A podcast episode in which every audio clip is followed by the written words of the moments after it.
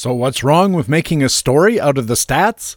We'll talk about that and more with Joe Sheehan next on Baseball HQ Radio. Learn to play the winner's way, because Baseball HQ Radio starts right now. And here's your host from BaseballHQ.com, columnist Patrick Davitt.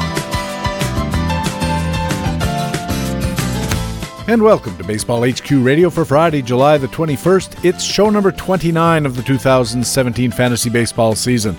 I am Patrick Davitt, your host, and we have another great Friday show for you.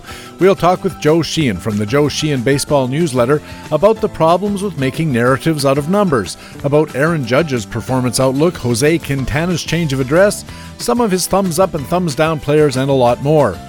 We'll have player news from the National League with Harold Nichols looking at J.D. Martinez moving to Arizona, Sean Doolittle and Ryan Madson moving to Washington, and more National League news. And from the American League, Jock Thompson looks at David Robertson and Tommy Kahnle moving to the Yankees, Carlos Correa moving to the DL, and more.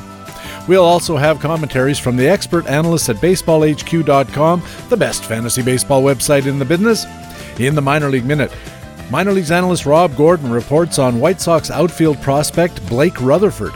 In our playing time commentary, analyst Ryan Bloomfield looks at potential trade ripples in Baltimore and Toronto. In our frequent Flyers comment, Alex Becky looks at Mets first baseman Dominic Smith and Dodgers starting pitcher Walker Buehler. And in our weekend pitcher matchup segment, Baseball HQ matchups analyst Greg Fishwick looks at both ends of the weekend series between the Cubs and St. Louis. And in Master Notes, I'll be talking about answering reader comments and getting some great ideas. It's another Big Friday show. Thanks for joining us at Baseball HQ Radio. Hey, what do you say? The trade market is really starting to boil. We gotta talk some baseball. And in the first inning of this Friday edition, our League Watch News reports. Jock Thompson on deck with the American League. And leading off, it's the National League report and our old friend Harold Nichols.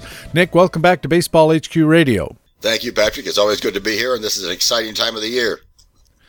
Lots of trade talk and other talk to go on in the news in the National League. Let's start with the Diamondbacks. They've been struggling of late. I think they lost something like 11 out of 14, and they did something about it. Uh, they acquired one of the biggest trading deadline bats who was available, J.D. Martinez of the Tigers. Rob Carroll's on the story for playing time today. So, how does Martinez fit into that Arizona outfield and their batting order? Well, Martinez had a nine a nine twelve OPS during his four seasons in Detroit, so that's certainly nothing to sneeze about. Uh, a right field only outfielder for the past several years. What will likely happen in Arizona is that David Peralta will move to left field, and uh, they've been sending out players like uh, Daniel Descalso and Gregor Blanco and Chris Herrmann, uh, and all of those people will take a playing time hit with Martinez's arrival. And the team will have some more outfield decisions to make when Yasmany Tomas returns from his groin injury in, in mid-August. So They'll be getting additional help back. Martinez missed the first six weeks of 2017 with a sprained ligament in his foot, but he's been in full throttle in July, um, slashing 3 of 40, 407, 617 for the month. And the move from uh, Comerica Park, which is largely neutral, uh, to uh, Chase Field could enhance his already uh, incredible 28% home run per fly rate. Also noteworthy is the fact that Martinez really abuses left-handed pitching, uh, 1.661 OPS in 38 at bats, and for all of Arizona's offensive prowess, uh, their collective their collective uh, OPS against left-handers is .660. So uh, the third lowest in Major League Baseball. So he'll definitely help in that area. Uh, so clearly, Landy Martinez is a win for the Diamondbacks and his fantasy owners for the rest of this year and if the uh, he's a free agent to be, but if he likes his new playing place, which I'm sure I, I would hope he will, uh, could put the team in a favorable light if they decide to negotiate for his services for next year and beyond. For months, Nick, the scuttlebutt was that the Nationals were in the market for bullpen help. Uh, heaven knows we talked about it here often enough on Baseball HQ Radio how much trouble they were having finding somebody who could close out games. Well, they got their bullpen help in a big way. They acquired left-handed reliever Sean Doolittle and right-handed reliever Ryan Madson from the A's and they gave up a right-handed reliever Blake Treinen, who was one of those guys who flopped as a closer, and some prospects. Phil Hertz covered this for Baseball HQ. Uh, so first, both Doolittle and Madson have some closing experience. Who's going to be the closer in Washington? Do you think? Well, I would guess that both of them would get opportunities to close. Um, there remains a chance out still that Washington would go out and get another established closer. uh, to further enhance that bullpen. So uh, it's one of those kind of iffy situations. Doolittle got the first save this week, but it seems to me that both of them will get save opportunities down down the line. And both have been pitching very well so far this season. Uh, Madson a 2.54 xERA, 8.9 DOM, uh, 6.5 command, 158 BPV. And Doolittle's actually been even better than that. A uh, 2.55 xERA, 13.1 DOM, 15.8 command, and a 227 BPV. So uh, both of them are going to do well in that bullpen. Both will get closing opportunities, and both I think are must-adds in NL formats. That uh, Doolittle's command rate, 15.8 strikeouts per walk, is just outstanding. It's uh, Dennis Eckersley like, in fact, uh, tremendous control and a very high strikeout rate. You mentioned uh, 13.1 strikeouts per nine for his dominance rate. Those are outstanding numbers. Uh, now, the question about Doolittle, of course, he's left-handed, and uh, while the stigma about left-handed closers has relaxed over the years somewhat, there's still some uh, some managers out there, some organizations who don't like it because they want that left-handed guy to be available for left-handed out situations. Do you think maybe there's a possibility that uh, that the uh, Washington Nationals will play the matchups game and use both of these guys to close games? Yeah, I think there is a possibility they will do that, or a situation where you go into the ninth inning expecting two uh, two left-handed bats coming up, and if the opposing manager pulls a switch on you and brings in a right-handed pinch hitter, you've got the other guy to come in and, and take over. So I mean, it's one of those situations that's very nice for a manager to have two guys who could close the game out in the ninth. The, the other thing about Doolittle to remember that that uh, and, and Washington has, has taken care of themselves in this situation is the guy has an injury history. Uh, you know, he, he's kind of been, been injury prone, uh, and so they've got a backup if that should happen to him. Madson had uh, one save this year for Oakland, three blown saves, and had seven blown saves last year for Oakland. He was their primary closer. I think he went 30 for 37 in save opportunities. So there's also that to consider. So I'm not going to say Washington's done yet, uh, Nick. I'm I wouldn't be surprised if they went out and kept trying to deal. I was a little surprised, in fact, that they didn't um, make more of a run at David Robertson. They were supposedly the lead suitor in that regard. Uh, the surprising Colorado Rockies tied with Arizona for the wild card lead in the National League, even after going 6 for 21 in a recent stretch. Brian Slack covers the National League West in playing time tomorrow at baseballhq.com, and he says that these Rockies have some questions about how they're going to divide up playing time in their outfield. We got Mark Reynolds, seems set at first base. That means Ian Desmond, who is supposed to play first base, will probably play left field because Charlie Blackmon's having a terrific year in center. That leaves Carlos Gonzalez as the nominal starter in right field, but he's really been struggling this year he has indeed. Gonzalez has struggled this year, and part of the reason his outlook may be a bit uh, bit cloudy, or it may not improve in the short term. Certainly, is that Gerardo Parra has been absolutely killing the ball uh, since he got activated from the DL. Uh, 14 RBIs in nine games, uh, seven multi-hit games in that process. Uh, recent stretch has brought his uh, his already great season numbers up to 341 batting average, 299 expected batting average eight homers, 42 RBIs, and 175 at bats. So you're not going to take a guy like that out of the lineup. So through no fault of his own, Raimel Tapia has been sent down to make room on the roster for uh, on the active roster, and he'll look to build on the success he had at the major league level this year. He hit 314, uh, two homers, nine RBIs, 20 runs, three stolen bases, and 102 at bats. So if Blackmon were to miss any time at all, uh, Tapia could come back and claim those at bats. Uh, and there have been interesting and conflicting reports about what the team plans to do with David Dahl, who is uh, major league ready, sitting down there in the minors. Uh, spent the better part of the year on the DL recovering from a rib issue.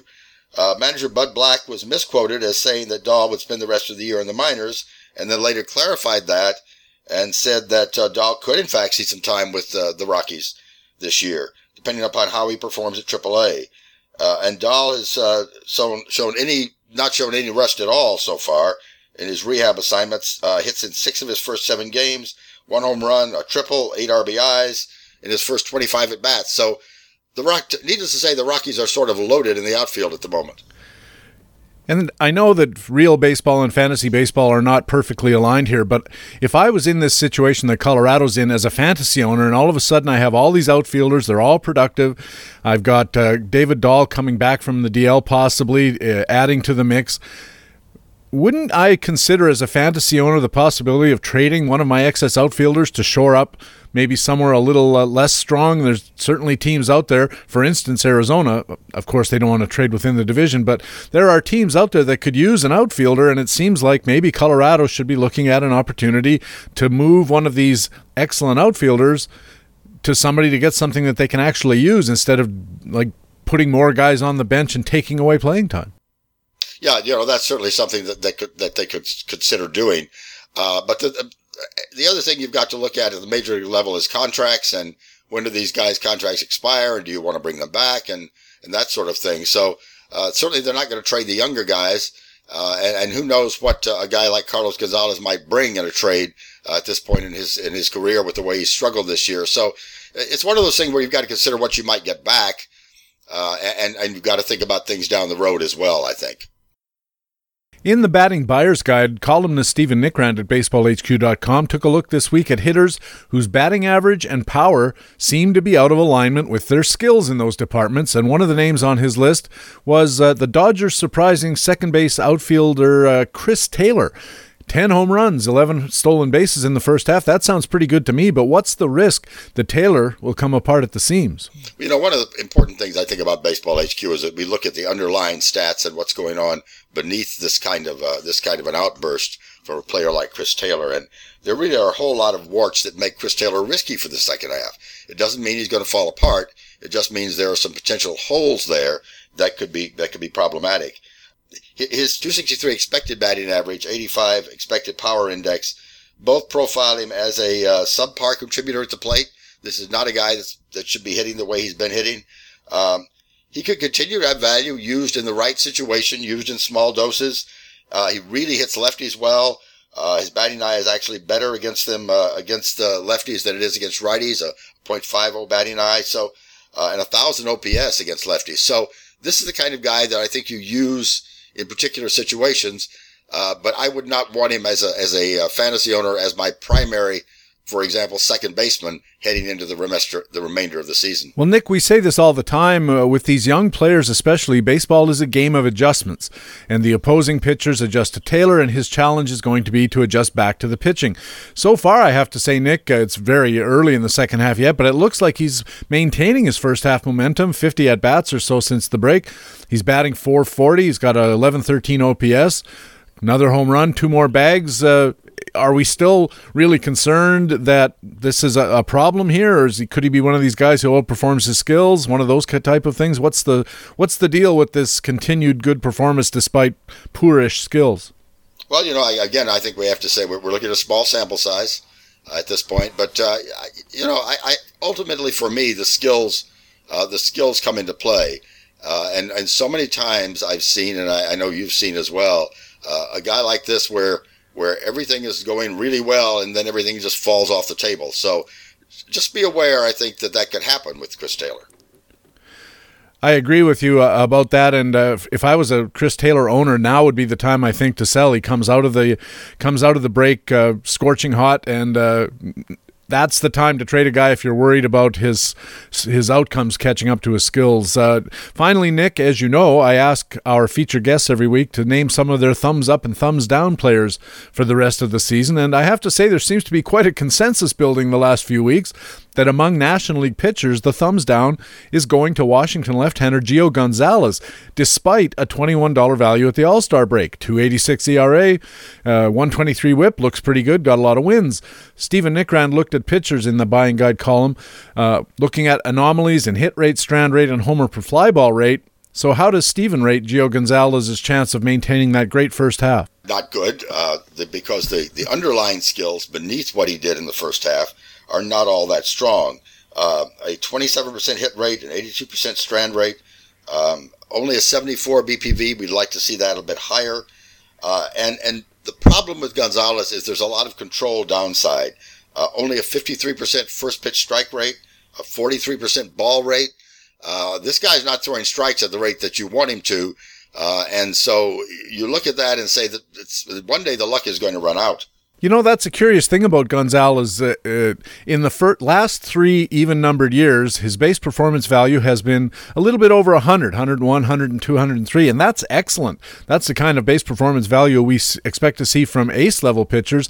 But his dollar values, $28 in 2012, down to 9 in 2014, and just $3 last year, despite maintaining that very high skill level. Then you look at the odd years, his base performance values are 74, 87, 92, 72, still good, but not as good.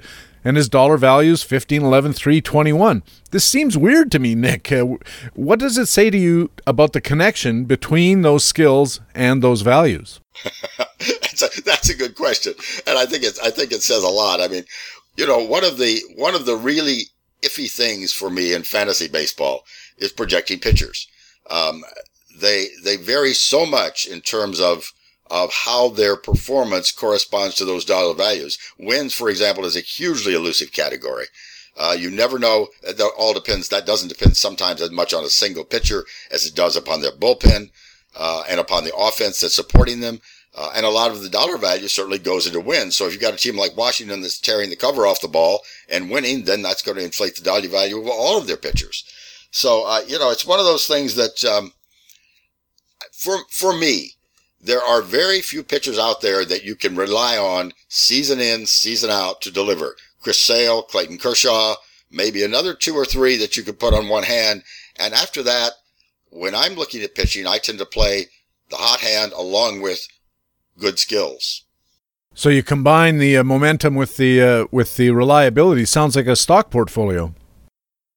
Yeah, that probably that, that, that it is indeed. And I, you know, I'm I'm very cautious, for example, about trading hitting for pitching because uh, pitching, especially especially starting pitching, is so elusive in terms of uh, a guy being able to to perform consistently all through the year uh, a good example last year, Steven Wright was really hot at a point last year and a good guy to own, but he didn't stay hot the entire season and a good guy to get rid of into the second half.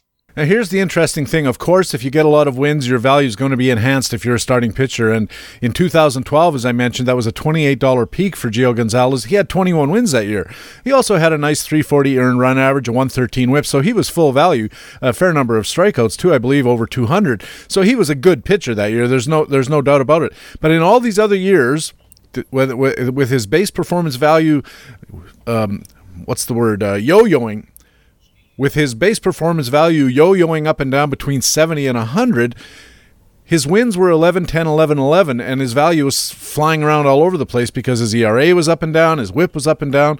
I think it's just very curious. Yeah, it is indeed. It is indeed. I, you know, it's one of those things that's it's hard to get a handle on. Uh, I, I, my my sense about Gio Gonzalez is uh, he's a guy I would have liked to have had on my roster in the first half, but I'd be really leery of him in the second half and watching every start to see if he's a guy I want to keep running out there. The projection for Gio Gonzalez at Baseball HQ, 4 ERA, a 123 whip, which is not bad. And you got to, I know we're not supposed to chase wins, Nick, but if you're going to chase wins or if you're going to at least consider wins, you don't mind having a guy on a team like Washington, which is scoring runs by the bucketful, and they just shored up their bullpen, as we've talked about.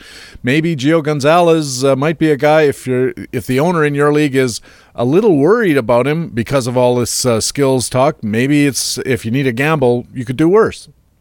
You probably could, and Gio Gonzalez, if you're going to chase wins, is certainly one place to do it. And one last thought I had while while uh, we were talking about this, Nick, is uh, we tend to attach a certain amount of validity to the fact of a season. So we say Gio Gonzalez in 2012 for the season was $28, and the next year for the season he was $11, and so on. But John Burnson, uh, a mutual acquaintance of ours from baseballhq.com in years past, told me once that uh, the whole idea that a season represents a long run thing or a large sample thing is just wrong that a season is just an arbitrary set of uh, six months, and that if you take any other six months during a, a, a, span, you're going to get all kinds of different results fluctuating around some kind of average. And so it turns out that maybe in 2012, Gio Gonzalez goes for $28, then in 2013 for 11 chances are his true value was somewhere in the middle of those two things and he was flopping around in in any sort of 25 week period between those two extremes Absolutely. I mean, that's that's that's what we deal with, and I uh, I, I, think that um, you, you try to look for a guy who's going to be consistent all the way through the season, and there aren't many of them out there. It's true with pitchers, it's true with hitters. Clayton Kershaw, you can count him in going out there and maybe surrendering one or two earned runs. Three, if he's got a really, really bad game, that's consistency. But most other guys aren't going to get there, whether they're hitters or whether they're pitchers. It's uh, what makes the game fun, though. I, we'd like to be able to say with great certainty that this will happen and that will happen, but that would take a lot of the fun out of it. It would indeed. All right, Nick, thanks very much for helping us out with the National League. We'll talk to you again in a week's time. Thank you, Patrick. Harold Nichols is a pitcher matchups analyst at baseballhq.com and our man on the National League beat, lo, these many years here at Baseball HQ Radio. Over we go to the American League and baseballhq.com Director of News and Analysis, Jock Thompson.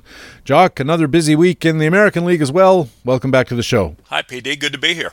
Lot of news going on in the American League this week. The biggest news of all, of course, a big trade between the contending Yankees and the rebuilding White Sox. Most of the talent immediate MLB level talent, anyways, goes the Yankees' way as we'd expect. Uh, Todd Frazier, David Robertson, and Tommy Kahnle. They were all rumored to be going here, or going there. I heard Boston, I heard Washington. They're all now in the Bronx. Matt Dodge covered it for playing time today, so let's start with Todd Frazier. At the very least, he looks to get a little boost in power from the change in parks. Yeah, it's funny. Everyone uh, thinks that uh, old U.S. Cellular is, uh, uh and it has been for a long time, uh, the AL's best uh, home run park. But recently, it's been dwarfed by Yankee Stadium, and and uh, Frazier gets a nice little 18% home run boost uh, going to Yankee Stadium. That's the net part effects we use at Baseball HQ. He's also probably going to collect more counting stats. That's a pretty good offense they have in uh, in New York, depending on his lineup position. That is a curious thing to watch. Uh, I noticed that Joe Girardi slotted Frazier in the two hole in his first game on Monday, then in the sixth slot. Then the last couple of games he's been down in the seventh slot, which is not great news for Todd Frazier fans. Uh, what about in the field? He played left field and right field in his first three games, which surprised me a little bit, and then was back in his more familiar third base slot the last time I checked. I've heard conflicting reports. Uh, Jock Frazier might end up playing first. He might be a utility guy. Who's going to be playing where? Well, um, it, it, sounds like the announcement is that Frazier's going to take over the the uh, everyday third base job, uh, pushing Chase Headley across the diamond, where he's going to take a crash course at first base. Even though he play he's played a, a few games there since uh, since coming to the Bronx. I think 59 innings. Um, it looks like Headley's going to take the strong side of the platoon with Garrett Cooper. Um, it it really uh, it, it, the the platoon splits all kind of kind of work that way. Um, Cooper's at bats aren't aren't enough to make a call there as to how that's going to go. Uh, not showing a lot of difference uh, uh, in his AAA splits uh, over over 279 at bats, and I think the initial thinking is he should he should do Bedley he should do better than Headley uh, uh, in some of those lefty matchups. But the Yankees might not be finished dealing. They could add another hot corner infielder making Headley the odd man out. Headley just hasn't been very good. He's hitting 257 with four home runs through 304 at bats. I did notice that uh, I was wondering what the Yankees might do about uh, Headley's uh, platoon split against left-handers. He's uh, supposed to be a switch hitter, but he's at a 534 OPS against southpaws, and that, I don't care if you're switch hitting or not. That's just really bad. So there looks like an opportunity for Cooper. Were you surprised at all that they didn't throw Jose Abreu into the mix coming out of Chicago? There's lots of rumors that he's on the block. Yeah, no kidding. I think that would have been a, a little bit much for uh, for Chicago to get up. I, I, you know, I thought the return was decent. They got Blake Rutherford. He's a few years away, uh, but for what they're doing, uh, that's fine. Uh, I think the Yankees probably would have had to have given up a lot more, but uh, yeah, it almost makes sense that he would come over in a deal like this too, doesn't it?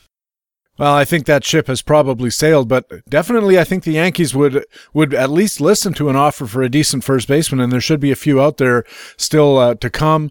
I'm thinking of maybe guys in uh, certain franchises that are not playing that well. What about the two pitchers moving over? Uh, I'll be talking with Joe Sheehan a little later about Robertson in particular, but what's your take on this uh, on the pitchers? The thing that really hit me was that Yankee bullpen. I mean, they've got they've got five guys there that if you're in a deep league strikeout league, that, those guys are rostered, uh, and and all of them could close games in uh, in certain circumstances. Obviously, Robertson owners are going to be unhappy. He's going to lose uh, the large majority of his saves potential uh, to begin with. Uh, he's got Aroldis Chap- Chapman ahead of him. Um, he's probably going to squeeze somewhere in between uh, Dellin Betances and Chapman, depending on who's pitching well at, at any time. Uh, he's going to relieve some pr- pressure on some of the incumbents who've, who both struggled in, in recent weeks. So we're not going to say that uh, Robertson won't get any saves going down the pike. Chapman has actually been really bad over the past month. Uh, uh, it's been an abbreviated July, obviously, but uh, 4.26 ERA and 4.90 expected ERA.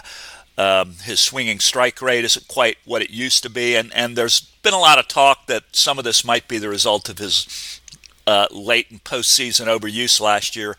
But Betances has uh, really struggled over the last 31 days. 8.38 ERA, 1.97 WHIP, uh, not counting his All-Star game performance.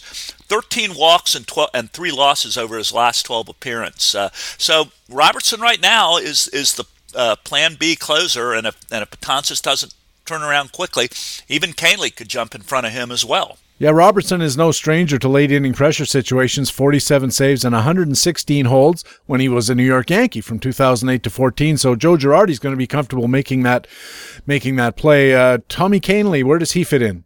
You know, Kahnle of all the all five of the Yankee pit relievers that I really like, he has the best strikeout ratio of all of them. Uh, he's got a 98 mile an hour fastball. He's getting uh, 64% first pitch strikes and a dominance near 15. Uh, a lot of swing and miss in uh, in his arsenal.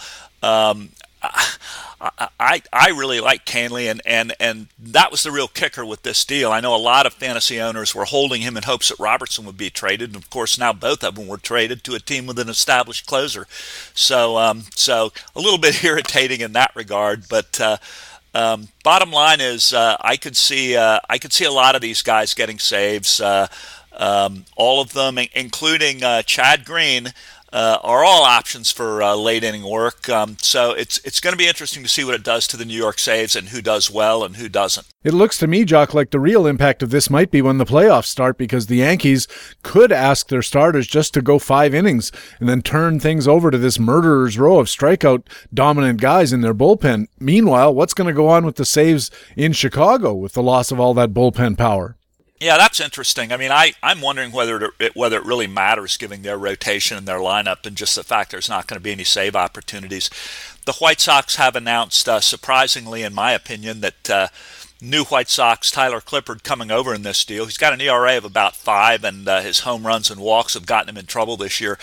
They're saying that Clippard's going to get the first shot at saves, but uh, Baseball HQ and uh, I think both you and I like Anthony Swarzak a lot better. Um, uh, 2.40 ERA to date, 4.5 command. Uh, uh, beyond this, nobody really knows longer term because the White Sox have a lot of good young arms that still need sorting through. They have Carson Fulmer, who most people think are going to is going to wind up in the pen.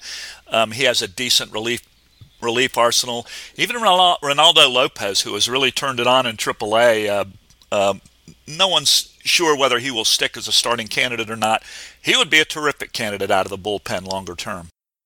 Staying in Chicago, and I don't think these moves are linked at all, but they did recall second baseman Yoan Moncada from AAA, and BaseballHQ.com was all over this one. Jock Rick Green covered the story for Playing Time today. Jeremy Deloney wrote about it in some detail in the Daily Call-Ups report.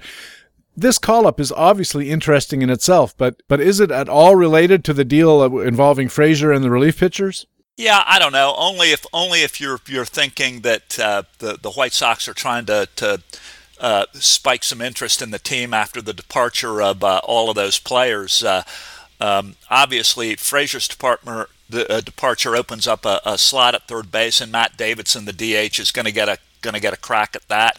Um, and uh, uh, Davidson, uh, the the guys who've been playing second base uh, have been uh, Yolmer Sanchez, Tyler Saladino, and uh, and Alen Hanson, uh, and and I mean that was just their replacement was uh, was basically on the board. It was going to come, you know, whether it came now or not. Moncada's going to get that role. Um, well, it it might have just been a thing where it was time to play the kids to see if they could boost the offense with Frazier gone. Yeah, I noticed uh, Sanchez got some of the early DH moves uh, early on, but I have to say, I think Moncada was clearly the key part of the haul that the White Sox got from Boston last year in the big Chris Sale sale. He started at second base on Wednesday, went 0 for 2 with a walk. Of course, we expect Moncada to play every day at second base, but how good is he? Well, his numbers were more eye popping last year. Uh, what did he steal? Uh, 45 bases. He was, uh, I think he stole 45 bases in 57 attempts. Uh, he hit 15 home runs. Of course, that was between A and uh, and Double A. His numbers have have have um, gone down a little bit this year, a lot in stolen base department. Uh, uh, 17 stolen bases in uh, 25 attempts, I think. he's hitting 282 at AAA with 12 home runs there's a lot of projection in, in Moncada. Um, he's probably a little better than this, actually, uh, at his peak. Uh, he's only 22. He's from Cuba. There's some there's some cultural uh, uh, uh um, association here that that he's probably dealing with uh, coming over. Um, switch hitter. And uh, at his peak, I, a lot of people think he could be an ideal middle of the order run producer who hits for both BA batting average and power while posting a high on base percentage and stealing a lot of bases. Uh, he's he's very aggressive right now. He he probably needs some better pitch selection. He'll learn that uh, hopefully.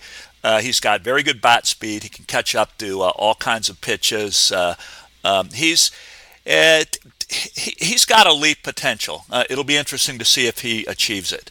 Yeah, the uh, Baseball HQ rating system calls him a 9A type of prospect. 9 means perennial all star, and A means a very high likelihood of him achieving that ceiling. And uh, even if he doesn't quite make it, he's still going to be very good, especially the bat, which sounds like it'll definitely play in the major leagues. What's his uh, status with the glove?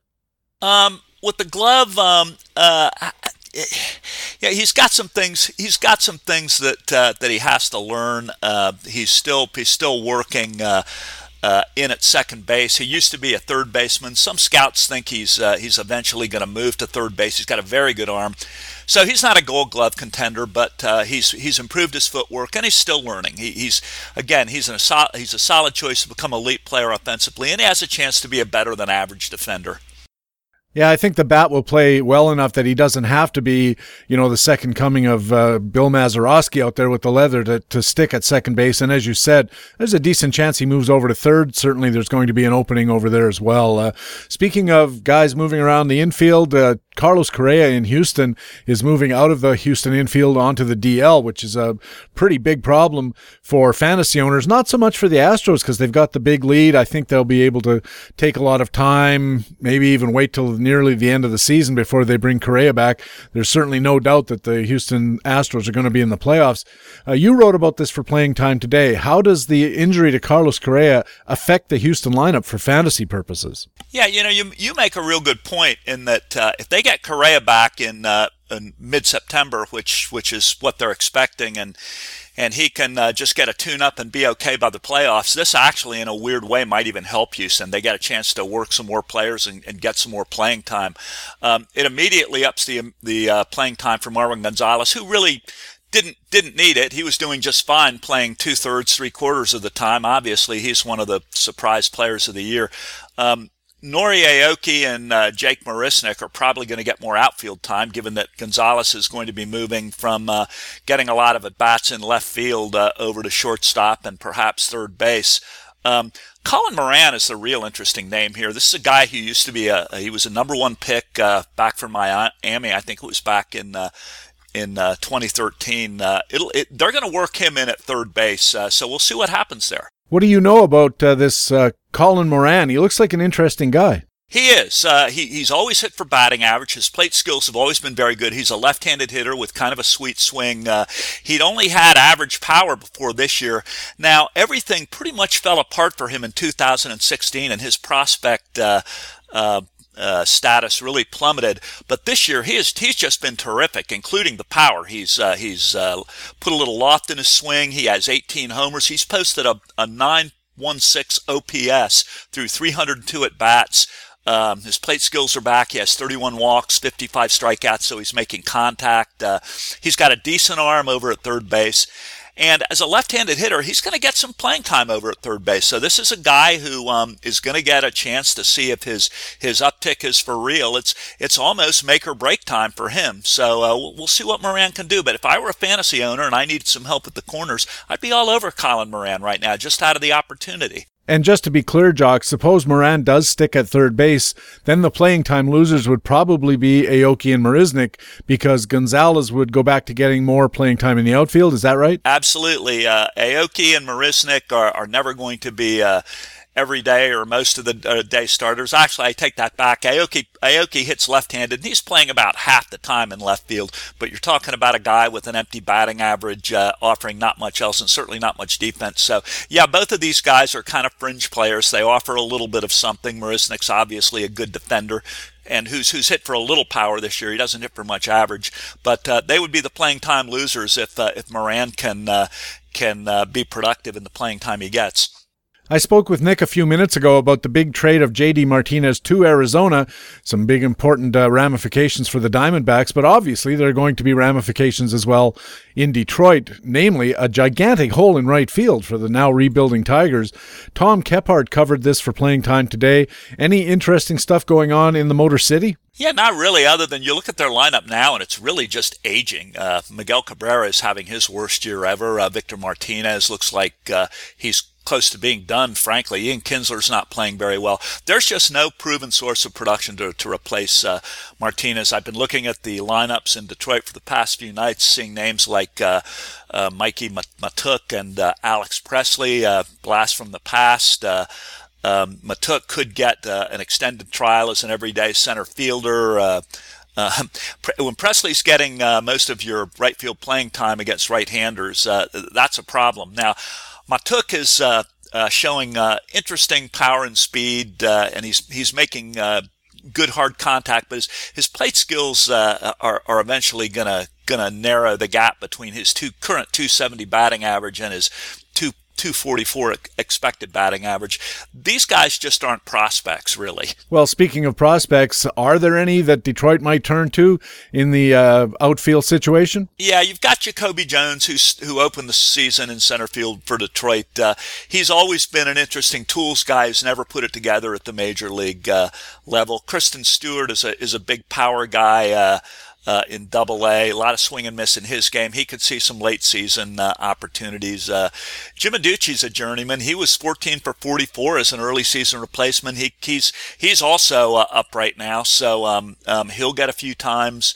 He'll he'll get a few times through the lineup. Uh, it's just uh, I'm not seeing a lot of names that get my heart pumping here. No, uh, to say the least, Jock. Uh, that's for sure. Uh, I imagine they're not exactly getting many hearts pumping in Detroit among the fan, uh, base either. So that um, it actually could get worse. I think Detroit looks like they're in full on rebuilding mode. There could be some of those names you mentioned. Uh, I've even heard Miguel Cabrera's name mentioned as a possible guy who could be leaving town via trade. Ian Kinsler's name is being bandied about.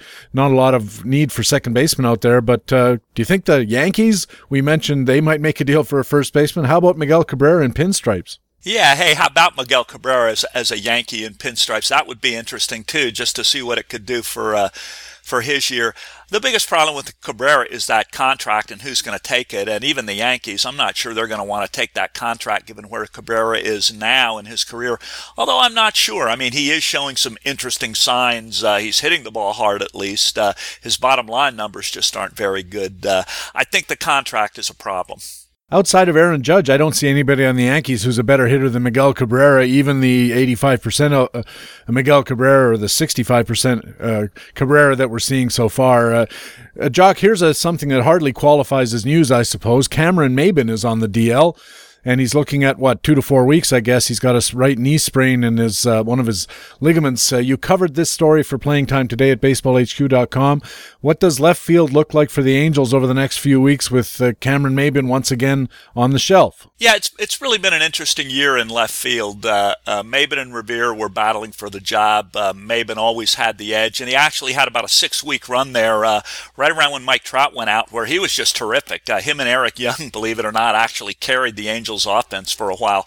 Revere uh, has been one of the most unlucky players I've seen all season. His contact rate's been up around 90% uh, all year. His his expected batting average has been around 280. He's hitting 225, which tells you a little bit of some of the hit rate luck he's uh, he's uh, hit into. He's got nine stolen bases through 169 at bats. Uh, he's going to get a final stab at uh, at left field. I still think he's a nice speculation for stolen bases. Um, Uh, it'll be missed though. I mean, he played good defense. He's got 25 stolen bases, uh, so uh, um, it'll be interesting to see what happens when he gets back. If uh, if Revere uh, uh, can take advantage of this time. Apparently, the Angels also called up Shane Robinson to take Maybin's roster spot. Anything to get excited about with Shane Robinson? Now, I was surprised at that, given what Eric Young had done uh, previously in uh, in Trout's absence. Uh, uh, Robinson has been an anemic Major League Baseball hitter, uh, 227 batting average over 691 career at bats. But then I looked at what he'd done in at Salt Lake City over the past month or so He's been 44 for 108 since June 16th. So the Angels are clearly trying to catch something in a bottle here and hope that uh, that a Torrid Robinson can help spark uh, what right now is a is a is a really bad offense. Uh, he's going to be the outfielder off the bench. He actually played right field the other night for. Uh, uh, uh, uh, Cole Calhoun, who's been slumping, but he's going to start out as the weak side of a left field platoon with Ben Revere. And that could actually help Revere, who struggles a little bit on that same side pitching. And finally, the surprisingly still playoff competitive Twins have apparently made a deal for a starting pitcher, not yet finalized. But reports say the Twins are going to acquire rental starter Jaime Garcia from Atlanta. I guess they're still dotting the T's and crossing the I's or whatever that saying is. But uh, if the deal gets done, what's going to go on in Minnesota? Yeah, hopefully for the Twins that'll go through because they they really do need something uh, to stay competitive. Uh, Phil Hughes just landed back on the DL, perhaps for the rest of the season, with a, uh, a recurrence of his uh, thoracic outlet syndrome. Uh, Bartolo Colon hasn't looked good since his pick off off the uh, FA list, and was reportedly even considering retiring. Hector Santiago's on the deal with back issues, so the the back of the Twins rotation is hurting. Um, plenty of opportunity for Garcia. There's not a lot of uh, not a lot of Ks, not a lot of dominance right there. 6.9 uh, per nine innings, uh, but he's got a 55% ground ball rate. Uh, he's been pretty unlucky in uh, in home run fly balls uh, coming over from Atlanta. Um, but um, he's moving over to target, which is a, a lot better for uh, for fly ball for, for fly balls, and uh, and it's probably a little colder than Atlanta, and, and is going to probably get colder quicker in September. So he could he could do well in uh, in Minnesota. I was going to say, you think Minnesota is probably colder than Atlanta? What a news! Uh, what a news item that is. Well, in the late summer, uh, believe it or not, Minnesota can get hot just like everywhere, just just like everywhere else can for about uh, six eight weeks. And here we are, we're in July and August. But uh, I'd still rather be pitching there, I think, than Atlanta right now. Yeah, the size of the park definitely helps, and uh, Minnesota's a good young team. Got a decent uh, outfield defense as well, although it's going to be more a ground ball infield situation for Jaime Garcia, assuming he comes over. I, I hope he does. Uh, he's a, been a good pitcher with some bad luck. I'd like to see what he can do pitching in a better situation. Jock, thanks a million for helping us out. We'll talk to you again in a week's time with more news from the American League. Sounds good, PD. Jock Thompson is the Director of News and Analysis at BaseballHQ.com and writes regularly for the site as well. When we come back, it's our feature interview. Joe Sheehan from the Joe Sheehan Baseball Newsletter is coming up next on Baseball HQ Radio. They're waiting for the numbers to change. There it goes. Cal Ripken comes out, raises his arm with a cap, and here is the ovation that he gets. Baseball HQ Radio.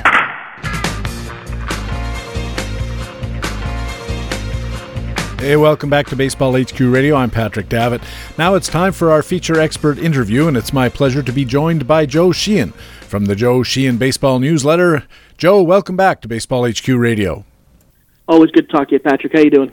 I'm doing fine, thanks. How are you? Good, good. Enjoying the season. Me too. Uh, I'm especially enjoying Aaron Judge's performance this year. You wrote about him earlier this week, like he needs more superlatives. You noted that he's setting a historic pace, not in the way we obviously think with the home runs, but he has an interesting set of stats uh, beyond that. Yeah, he's uh, putting up ridiculous numbers on contact. Um, uh, obviously, it's a half season worth of numbers, but when I did the numbers, he was hitting 500 on contact and slugging over a thousand the batting average would be the highest ever over a full season. The slugging would be uh, third only to the Barry Bonds and Mark McGwire 70 home run season. So we've just never seen anything like this before. Uh, and we, there were concerns about Judge hitting uh, his strikeout rate. He's managed to keep that in line. He's cut that a lot from last year's rookie season. But it's what he's done on contact that's enabled him to put up league leading numbers across the board. How much should we discount these numbers because of the supercharged offensive environment? Well, I don't know. I think you judge all players by the environment in which they they perform. I think that you you know whether it's you know hitters, uh, pitchers in the 1960s or hitters or at the turn of the century or the 1930s. Um, I don't know if discounting you adjust in terms of value and you compare everybody across a certain baseline. Uh, but I I don't know if I don't really like the word discounting. And I think we also have to get some. We don't know what this is until we get a few years behind it, beyond it. You know, you don't know what 80, 1987 is until you get through 1988 through 1992, and you kind of put that in perspective. So I think at the moment we just kind of appreciate it for what it is. I know, you know, Sarris did a piece at Fangraphs that uh, kind of took the leaderboards and kind of knocked them down to what the homer to fly ball rate was a couple of years ago. I think that's one way to look at it. But you know, basically, I, I don't think that Judge is a product of uh, what we call the you know the the I don't, I don't like juice ball the the the high offense environment um, any more than Yonder Alonso or Ryan Zimmerman or any of these guys. So um, he's not a particularly special case when it comes to that. Well, the reason I ask is I don't care how he fits in historically with Barry Bonds or Mark McGwire, although it's interesting that those are the two examples of, of guys who have uh, accomplished this kind of, uh, especially the slugging percentage on balls in play. But uh, it helps us try to figure out whether this rate is sustainable. And I think that's the bigger question. How much should we expect a regression to some kind of mean with these on contact stats? No question that there we're going to see some regression from him in the second half. There's just like as I said, there's very little precedent for anybody hitting 500 and slugging a thousand on contact. You know, uh, when I talk about this, I would think about the Ryan Howard year in 2006, and even he hit. I mean, it was like hit 404 with like a 900 slugging. Um, as I say, you've got very few examples. Bonds, McGwire. There's some Sosa years on the list. There's like four Babe Ruth years on the list um, in terms of the greatest on contact seasons ever. So, um, you know, we've already seen it since the break. You know, his, his on contact numbers have slipped a little bit. You're hearing a lot of, you know, I believe it was, there was an article yesterday about did the, you know, should, is it too early to talk about the home run derby as a factor? And no, the home run derby doesn't do anything to players. Um, but the likelihood that you're hitting well enough to get into the home run derby makes you a candidate for aggression anyway. So we're going to see some regression from Judge in the second half, but his game power is real. Um, I, I think the contact rate he's been able to manage. I say it's about a thirty percent contact uh, strikeout rate. Uh, that's down from last year. It's actually roughly what he had in the minors. I, I'm not concerned about him getting to the power in game. I do think we'll start to see the outcomes slip a little bit. So, big picture, Aaron Judge career. I think you can look at him as a reliable source of power numbers. I think for the rest of 2017, you know, there is some regression risk here. I think there, you know, if, if he ends up hitting, you know, 350 with a 750 slugging on contact, that's still really good, but you're not going to get the same numbers that you you might have been counting on. In other words, I would say this is a great time to trade Aaron Judge. I was going to ask. Uh, I don't know. Did you see the story in the New York Times either Sunday or Monday earlier this week, which was about Aaron Judge's adjustments that he made to his approach at the plate, to his uh, swing angle, and so forth? And I wonder if you did, uh, what you thought of it, and if you didn't, what kind of credence do you put in these narratives that say that uh, the player gets should get more credit than maybe he is getting because he did make some changes in the way he approaches what he's doing out there? The tab is literally open in my browser. I haven't had a chance to actually read the article yet. I can say that my my feeling about all of these types of stories is that every player is always changing something at every moment, uh, and at some point they're going to fall into something that in the next hundred at bats is going to you know turn them into a really good hitter or a really good pitcher. And um, I, I think you can always find that story with just about any player. Now, you know, we've seen a lot this year about you know players changing their swing to gain more loft you know, the Yonder Alonso, Daniel Murphy stories. Uh, I think that's that that's real to some extent, but there are also players who changed their swing to gain more loft and didn't get a lot of result. We're not hearing as much about those. Um, in the case of Judge, you know, again, I, I'm, I'm talking about a piece I haven't seen, but what I will say is that you know, my my general philosophy is that all players are always working on something, and it doesn't take you don't have to look that hard to find a change that is followed by you know a change in production um, to some extent, all of sports coverage is a big post hoc fallacy, but yeah. some of these are real, and and it just it's very hard to tease out what's real versus what's just I made the you know uh, uh, correlation not necessarily being causation. Uh, we saw Aaron Judge a couple of years ago at the Arizona Fall League, the uh, First Pitch Arizona Symposium put on by Baseball HQ. Uh, call that a plug if you like, but it's a lot of fun. Uh, and at the time, Aaron Judge looked like that big looping swing was attached to that big looping body. And uh, the, the knock on him was at the time that he was just too easy to beat inside because his swing was so long, but he seems to have beaten that. Is that an example of the kind of change you're talking about? Yeah, and I remember seeing him a couple of years ago. I just wasn't uh, I wasn't sold on him at all. Even you know Patrick, you look a year ago and he wasn't really hitting that well at AAA. Of course, he had the call up at the end of last year and he struck out in, in half of his at bats. So you know this isn't this is new and this is a change. This is always a problem for big hitters. There are two issues. One is covering a very large strike zone because you know knees to letters on a guy like Judge is simply larger than it is on Jose Altuve, and it's getting the arms through for the pitch up and in. Um, and one of the things I think we've seen with Judge this year is a willingness and an ability to lay off everything that's that's borderline. He's shown incredible patience this year, uh, waiting and waiting on his pitch. You know, the walk rate's been up, and really, if you just look at the, the just the, the pitches that he's taken, he's just focused on getting on swinging at pitches that he can get to. Um, so we haven't seen uh, a dramatic change in how he's approached. If anything, it's gone the other way. Instead of working him up and in, um, I saw a graphic this year. Uh, Jason Collette sent it out. I believe it was an ESPN graphic, where it showed that the Red Sox were working him almost completely on the outer half of the plate. Uh, so if anything, teams are going the other way. They're not trying to tie him up inside. They're just going to go away, away, away. Now, you know, it, Judge can get to that pitch, and Judge has shown you know prodigious opposite field power. So it's interesting to see how the strategy will work. But um, I think that's he's got one of the markers that we look at for for great right-handed hitters, which is the ability to hit for power the other way. You think about Piazza, you think about Sheffield, you think about uh, Stanton. These guys can all take the pitch out on the, over the outer half uh, out of the park. So now we'll see how uh, the, the cat and mouse develops. But uh, you know, it's interesting you mentioned the pitch up and in because that seems to be where teams are not trying to pitch him at this moment which seems weird to me. Uh, before we leave this subject, Joe, uh, I don't know have you if you've looked at the uh, heat maps and, and those kinds of things that give us some insight into where he's swinging and where he's taking. Uh, and I wonder, do you know or have you any inclination uh, as to whether that willingness to take the outside pitch on the on the borderline is causing him to take a lot of strikes that might not be the case otherwise? Yeah, I haven't looked, Patrick. I think it's an interesting question to see how his approach is going to develop as the the league adjusts to him. I mean, this is especially with a player who's essentially in his first season, just the constant stream of okay, this works, this doesn't work. Let's try this against him. Let's try this. That's a rapid process for a player in his first year. So I think that's one of the things to watch here in the early days of the second half is how do teams approach Judge now that you know he's the center of attention, particularly in that Yankee lineup. Yeah, and uh, it's also interesting, I think, to look at in 2016 how poor he hit against left-handed pitching versus this year, where he's pretty much even across the board. There's no platoon difference, mind you. Last year was a very small sample size, but uh, anybody who's looking for Aaron Judge to really suffer against uh, same-side pitching is probably going to be disappointed yeah, I'd be really careful with that. As a longtime strat player, I, I know about how platoon splits can bounce around year to year. So I don't think there's there's anything more than noise in those numbers, particularly how strongly they can be affected uh, uh, on things like batting average on balls in play or home to fly ball that bounce around a lot. So you'll be real careful with it if you're going to plug those numbers in especially now 2017 he, i don't even think he's hit 75 at bats against left-handers yet so there's going to be a lot of variation there was a story a couple weeks back about how Hanley Ramirez wasn't hitting lefties was like 75 at bats, and he just hadn't had a homer yet. And it was like a, a thing. And uh, one of the writers went to Ramirez and said something to him. And Ramirez is just like, "So what? I'm going to hit lefties."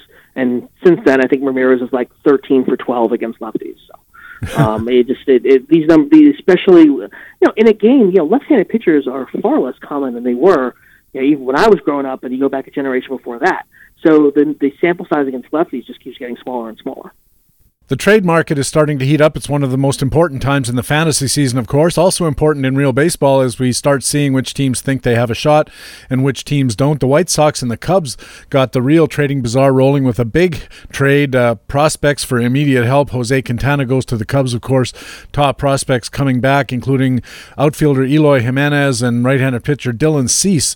First of all, how much do you think the deal helps Quintana? Uh, goes to the weaker league, goes to a or probably maybe a tougher division. I think it, it helps him in terms of competitive level. And the American League is just so far ahead of the National League right now. Uh, the Cubs are not a good defensive. Well, they're a decent defensive team, but they're not as good as they were last year. They're better than the White Sox though. who haven't put a good defense on the field in some time. So I think those things are going to help Quintana. Uh, going from uh, U.S. Uh, progressive rate, whatever it's called these these days, uh, field to Wrigley should help him a little bit as well. Uh, and then of course, you know, he just you know, he he got he did he's the same pitcher he was at the start of the year really. Um, he had a really bad stretch of outcomes on his first 11 starts but you know he's pitched well since the start of june. Uh, i think all of these things lead to jose quintana being uh, incredibly valuable pitcher not just this year but over the next few years. I i thought it was an aggressive move for the cubs but i thought it was one that solved multiple problems for them uh, Eloy Jimenez was a well known top prospect before the season started, but in your coverage on Joe Sheehan's baseball newsletter, you also said you like Dylan Cease, this pitcher that they got as well. He may not be as familiar to our listeners as Jimenez was. What's your take on Dylan Cease? Yeah, he was taken. A, it was a six round pick a couple of years ago, and then he immediately had Tommy John surgery. So really, he's just getting started in his career, and you know, he's been used as a starter. Um, he's a hard thrower. He's touched 100. He's actually touched 101 uh, and I think the real question is going: Is he going to continue to progress as a starter, or is he going to eventually have to be the, go to the bullpen? Um, we see a lot of these guys who just the, third pitch never comes or the command never comes. You could see Dylan Cease as the closer for the next good White Sox team. It's really not that hard to see. I mean, that velocity is going to play no matter what. Um, he's if you if you really want to kind of compare the two, you know, the, the White Sox picked up Michael Kopech in the um, you know in the Chris Sale deal, and Dylan Cease is kind of like you know, a, a, a Michael Kopech starter kit where you know the velocity is there, but really not a lot, a lot else is. So he's a long way from Chicago. Um, and there's a lot of development and there's a lot of decisions to be made about him. But you know, as a second prospect in a deal, it's a very good hit pickup.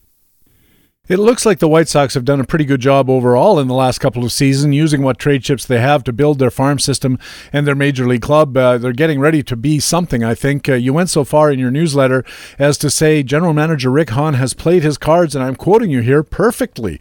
How so? I'm not sure you could have done better for the Sale, Eaton, Quintana group than to essentially rebuild your farm system. Um, six of the five of the top eight prospects in that system came in these trades plus uh, Luis Basabe, who's like 10th in their system. Um, this is an organization that hasn't drafted particularly well, um, and they basically been able to launch their farm system from the bottom 10 to the top five entirely through these trades. Uh, I think the absolutely max value. And at the time they traded Sale and Eaton, it was like, okay, well now you've got to trade Quintana. And Hahn waited. He waited until there was a deal that he actually wanted to make here. So um, there was a lot of pressure on him to trade Quintana and get on with it. And I think by waiting, he created an environment it's hard to see where he would have done any better than Jimenez and Cease over the winter than he did, you know, at this trade deadline. So I give him a lot of credit for patience here um, and and for maximizing the value. And they now have two of the top five prospects in the game, and they got those entirely through trades. So uh, just a, a phenomenal, phenomenal move, uh, set of moves by Hahn. Uh, it's going to take a couple of years for the White Sox to see that value on the field. Jimenez is a few years away. Moncada, you know, we haven't even seen him in the majors this year. Kopech and Cease are, still on the way. And they signed the Cuban, you Luis Robert. They've got last year's number one pick, Zack Collins.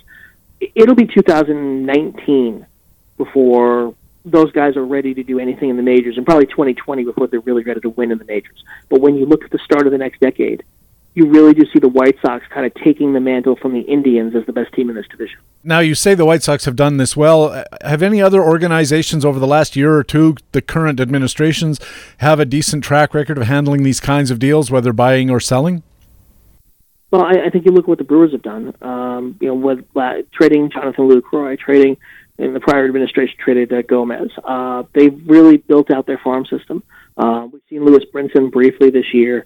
Uh, Luis Ortiz has pitched well the minors. Uh, I really think David Stearns did a wonderful job, uh, kind of flipping his flipping value. And then, of course, you look at what David Stearns has done building out that rota- that that roster, getting all of these contributors, you know, relatively cheaply. Whether it was Tyler Thornburg for Travis Shaw, or signing Eric Thames, or trading for Hernan Perez, they, they've got a lot of good players. You know, one to three win guys who really were free talent. And I think Steve Stearns a lot of credit.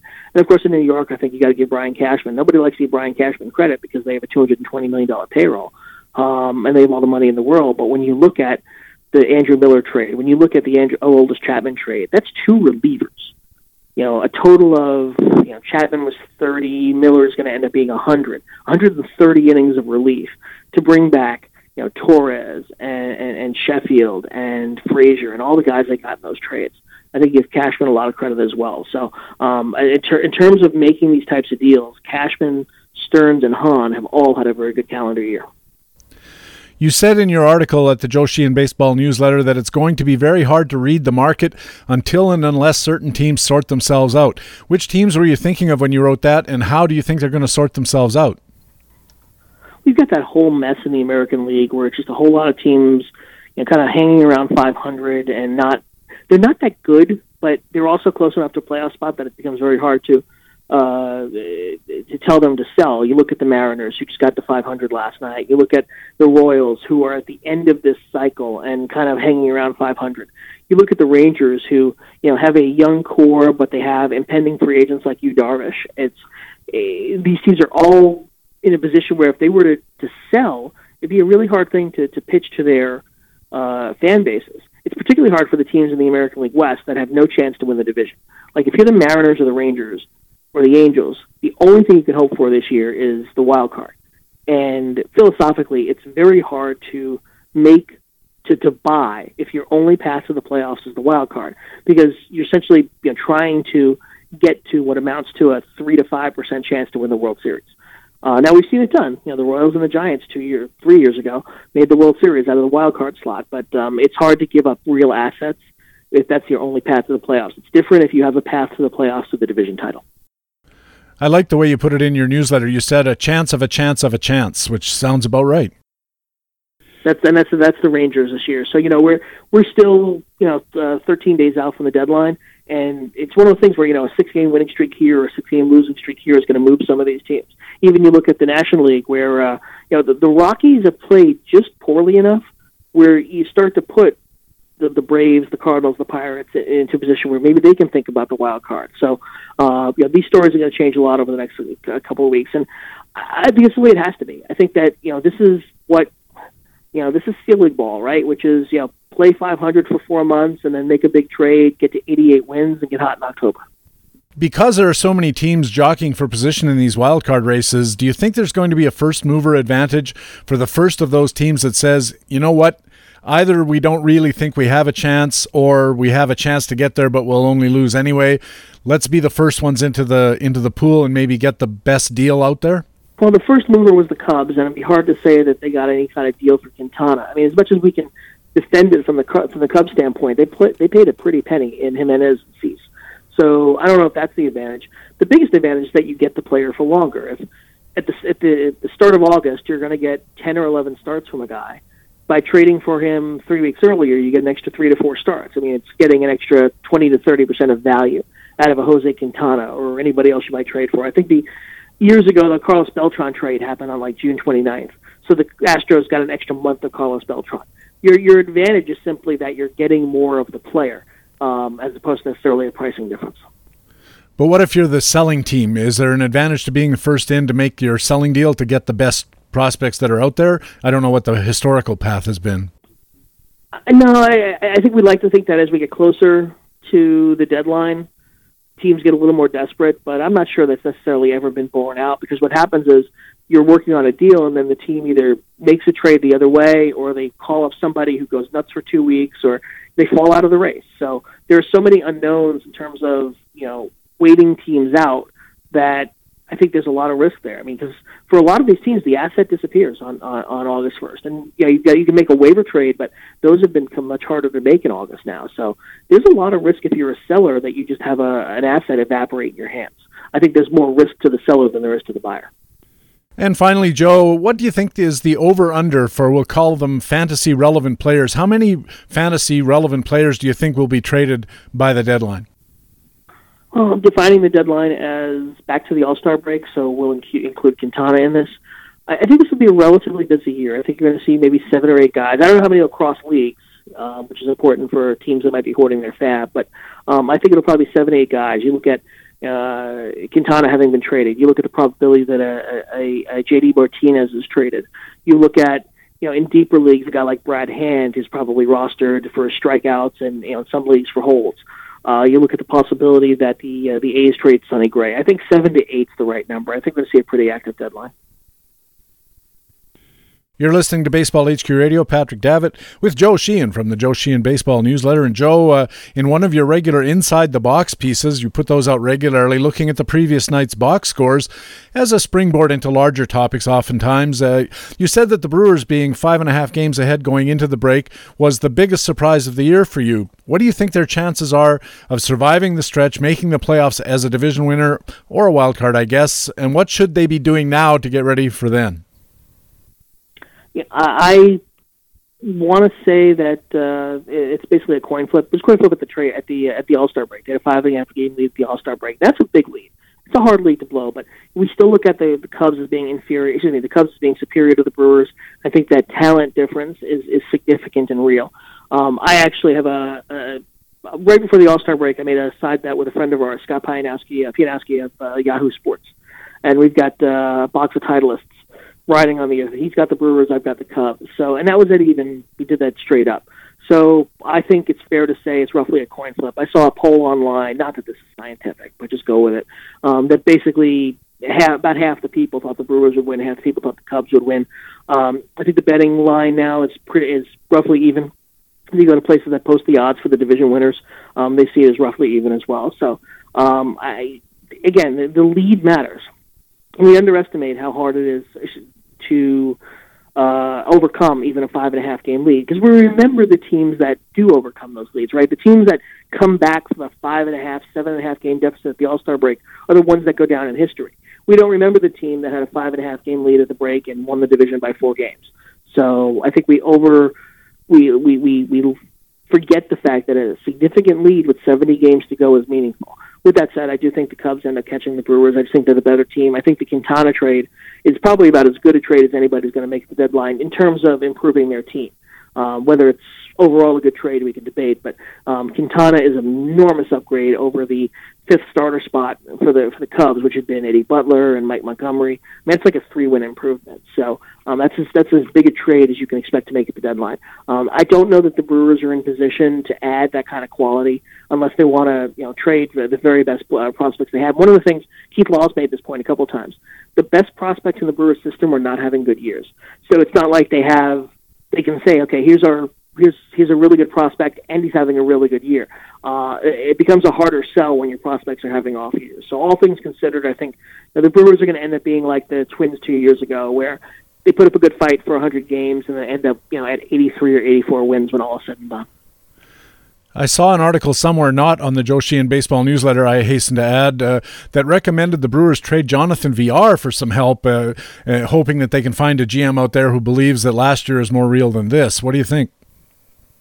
Uh, I think that baseball is not fantasy baseball, and you know Villar's basically had the one big year. Uh, he's 26, and you know there's some value there, but he's I don't see a general manager trading, say, a starting pitcher, which is what they need uh, for Villar, whose like say fantasy value is substantially higher than his real life value, and who has a greater track record of being you know a backup infield, a utility infielder than he does of being a starting middle infielder. So. Uh, I understand the argument. You know, Eric Sogard has played well for them. Uh, you can play Hernan Perez at second base, uh, but all things is, I really think they're better off just holding on to Villar, playing him. He provides bench depth. I actually like Villar as a fourth infield. You know, we ended up talking about him a lot at the uh, first pitch Arizona last year. He was one of the guys on the panel, and uh, I think I was comparing him to Jean Segura. And for me, Segura was clearly the guy because he just had a more reliable record of, of being a good player. So um, I think Villar again still just 26 can still you know, bounce back and have some value, and I think trading him at his low point isn't going to help anybody. In discussing Clayton Kershaw in one of your Inside the Box reports, uh, surprisingly not the best pitcher in the game this year, statistically at least, and you were talking about wins, and you wrote, uh, and I quote, The problem with wins with any stat usually isn't the stat, but how we use it, leaping from the number to a narrative based on that number. I thought this was a really interesting comment, Joe. Explain what you meant we decide that guys who have a lot of wins have some special ability to win games, the Jack Morris argument. We decide that players with a lot of RBIs have some special ability to drive in runs, the million guys argument. And really, what it is is these are accounting stats that go back 130 years that were never designed to help us divine character from a number. Um, and I say this for pretty much all stats. You know, the problem with, with most statistics isn't the, isn't the statistic itself. It's just a number. It's just a an accounting measure, or it's just a metric. It's us reading into it. You know, we decide that guys with a lot of saves have some special ability to get the last three outs of the game, and really, it's just about usage patterns. So you can. I don't mind writing about wins or RBIs because I think those numbers are important for connecting the players we see today and the numbers they generate to 150 years of baseball history. I've got no problems using wins or RBIs. I think it's interesting and I think it's fun trivia. It's when you jump from that to well, this player is better than this player because he drives and runs that we, you lose me. We know that RBI counts are largely slugging percentage and opportunity. So there's no reason to decide that character is also part of it. So I got no problems writing about wins. It's just I do think it's interesting to look at the patterns throughout history. You know, I mentioned Clayton Kershaw. You know, they're just uh, 20 win seasons have basically disappeared. You know, it used to be 25 win seasons were like special and you know 30 and then 25 and you know now 20 win seasons are about as rare as 25 win seasons were you know a generation ago and uh, it's just the, the usage pattern. So I think recognizing that is also part of understanding usage patterns throughout history just so I'm clear, is the problem that the coverage gets the narrative incorrect, or is the problem that there actually is no narrative and we're just making it up? The latter. Uh, you know, there's nothing to the you know wins are a number. Uh, you know, we created this statistic 140 years ago, uh, and somewhere along the line we decided that it meant more than it actually did. And really, there's no meaning to it. It's just you know, if you want to know how good a pitcher is, there are a thousand ways to figure that out. Wins are a really bad way to do it, and by using wins because it's the word win and we get excited about it, uh, you end up jumping to conclusions that you've got no business jumping conclusions to. And this applies to batting average, this applies to RBIs, this applies to saves. It's the narratives we create around the numbers that are wrong, not the numbers themselves. Are there narratives that we can more fruitfully or more accurately create depending on using better stats, if we use uh, runs created or if we use some of these more advanced stats, do you think it's more reasonable to create narratives that say this player is better than that player because he's got more uh, runs created or higher WOBA or, or one of these more advanced stats? Or is it still a case of attaching a narrative that be, that suits our human need for narrative at the expense of what the stat is actually telling us? Well, take it out of the context of is better than, and just think about you know, players themselves and this is where I think we're getting really interesting stuff out of the, the modern data sets, where we learn things like, okay, these players have changed their swing to create more loft that's enabled them to become better players. We now know that you know pitchers can change. You know, well, spin is is, is kind of a. Uh, we know that pitchers have a certain amount of spin they can impart on the ball that makes them a good pitcher. Um, I, I think there are a lot of things like this. You know, the Rich Hill story where Rich Hill was out of baseball, and then Brian Bannister basically said, "Just throw your curveball all the time." And lo and behold, Rich Rich Hill became a really good pitcher. Um, I like narratives that are based in in reality. I don't like narratives that get to. I'm going to divine your character from the way you play baseball. I'm not one for finding character in the scoreboard. I'm really not. Um, I don't really ever believe that the that the team that won won because it was better people, or a player is better than player at Y because he's a better person. I like the stories that we're learning now about how players change who they are as players. We can actually measure that as opposed to just listening to stories about it and seeing how that turns up on the field. I think it goes both ways. I think we can see the decline of players. You know, in things like you look at the there was a thing in MLB the other excuse me maybe last month about sprint speed, and down at the bottom you've got Alex Gordon. Well, Alex Gordon is not the player he was a couple of years ago, and maybe this is part of the reason because he can't run anymore. So uh, I'm I think the new data sets that we're getting about players drive stories about players that are really fascinating. And you know, you look at the writers out there, Mike Petriello at MVP uh, and, and Matthew Leach at MLB. You've got Eno Sarris and Travis Sawchik at Fangraphs. I mean, there are people who are using this data to tell some really interesting stories. I remember a few years ago that uh, somebody was comparing up one player A to player B, and it was across um, years or across eras, if you like. I believe it was a Barry Bonds versus somebody situation, and they were using WAR as the as the measuring stick. And uh, I'm sorry I don't remember the exact details because this just come to me, but I remember your one of your responses at least was this is a complete misuse of how war should be handled in telling what's going on here. And do you remember that? And, and what what is the proper use of war? I'm afraid I don't. I like war for careers. I like it for studies. You know, if I want to, I like it as a one number thing to say, okay, if I want to look at all shortstops, or if I want to look at, you know, all right-handed pitchers, or if I want to look at players over time, I think it's useful. I think when you get down to granular player versus player, pretending that a five WAR difference over the course of his career of a career is is the be all end all is a bit of a mistake. A five WAR difference over the course of a season, yeah, I mean it's you know burden of proof.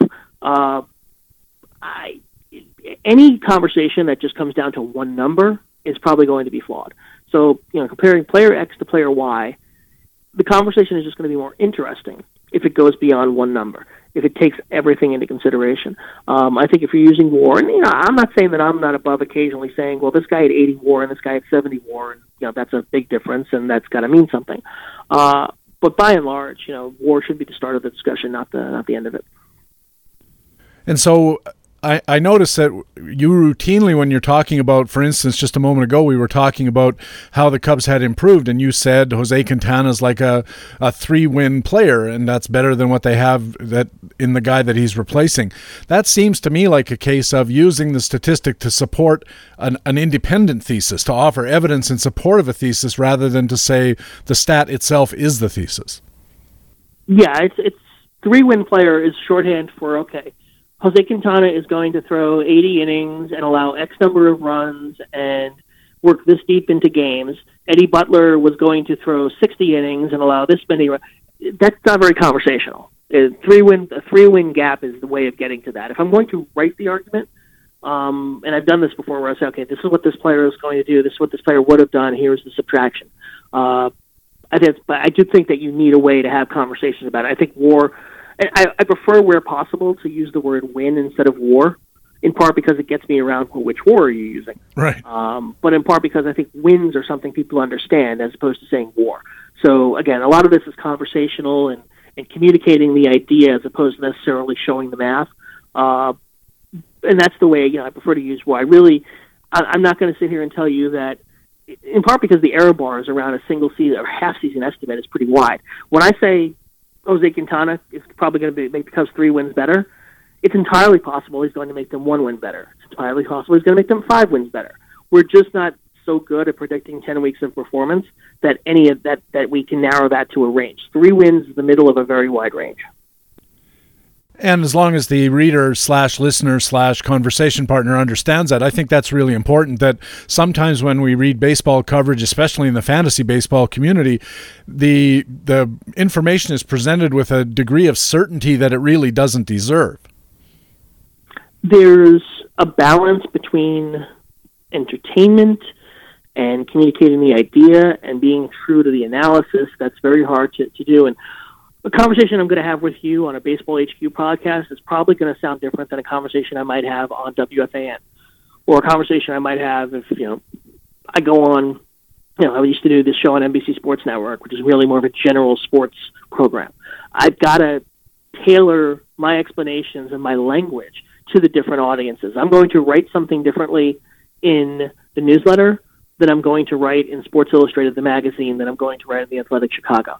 It is critical to remember your audience. So if I do use shorthand with you, it's in part because I'm talking to you, Patrick, who's an analyst and, and, a, and a radio host and a fantasy player and, and a you know a top of the pyramid baseball fan. And I'm right. I'm speaking to an audience that's largely comprised of those people. Um, if if I were having this conversation on a different podcast, I'd probably use different language. Well, I hope you wouldn't say Jose Quintana will make the Cubs better, even if it's to a very general audience. It, it still seems like a fairly dodgy proposal. I'd like to tell. I mean, I'm giving you the big speech, but honestly, I'd like to tell you that it's it's really more art than science. It's really more feel. It's I've been talking baseball and I'd say on the radio, but TV, radio, podcast for 20 years, and you just kind of it's just something you do without thinking. You're listening to Baseball HQ Radio. Patrick Davitt with Joe Sheehan from the Joe Sheehan Baseball Newsletter. And Joe, your analysis of the Baltimore Orioles pointed to their starting pitching, which we'll get to in a second. But first, you pointed the finger at the Orioles superstar third baseman Manny Machado as the source of a lot of their difficulty. Why Manny? Well, he just doesn't hit. Um, you know, he, he, this is a guy who was coming into the season one considered one of the five or six best players in baseball. He having the worst year of his career. At the time I wrote, he had a, a 700 OPS. It's gone up a little bit since then, um, and it's really interesting because he's not. He, there's not you when you dig into the numbers. There's not a lot of difference. Strikeout and walk rates are basically the same as past seasons. Um, you know, his homer fly balls down, but you know that number bounces around. Um, he's actually hitting more ground balls, which is a strange thing. As a player gets older, usually it's the ball in the in the air more. And there's an odd quirk in that his exit velocity, you know, one of these new Statcast numbers, is actually up over last year. But when you look at a different data set, it shows that his line drive rate is actually down from last year. So to some extent, I was kind of throwing up my hands and saying, okay, so he's hitting the ball harder in the air, but he's hitting fewer line drives. Um, if you look at the the Statcast number for barrels, and barrels is basically you know oh he hit the ball really hard, he really squared it up. Um, he's got one of the highest numbers in baseball. So there's a real disconnect among all his numbers, and this is where you kind of you know, how do I make sense of the output numbers are bad, but the contact numbers are better, and you know the strikeout and walk data is about the same. So to me, I looked at the numbers and think I think Machado's in for a pretty good second half. Uh, but in part, that's just counting on the talent to, to kind of carry the day uh, it's it's interesting when you go in and you expect to say, okay, I guess he's not hitting the ball much harder, and you find out that he actually is. He is hitting it harder. Uh, we use a stat called hard contact index, which combines contact with hardness of hit. And his contact rate is virtually identical to last year, but his uh, hard contact index is up about 10 points. And that's all got to be on hardness of hit. I think that the, the big difference that you identified is 6% more ground balls, uh, 6% fewer line drives. Even if you're hitting it hard, you're going to see some poorer outcomes based just because you're grounding the ball. And given what they know about positioning and stuff now, hitting the ball hard on the ground just means it gets to be being out a little faster.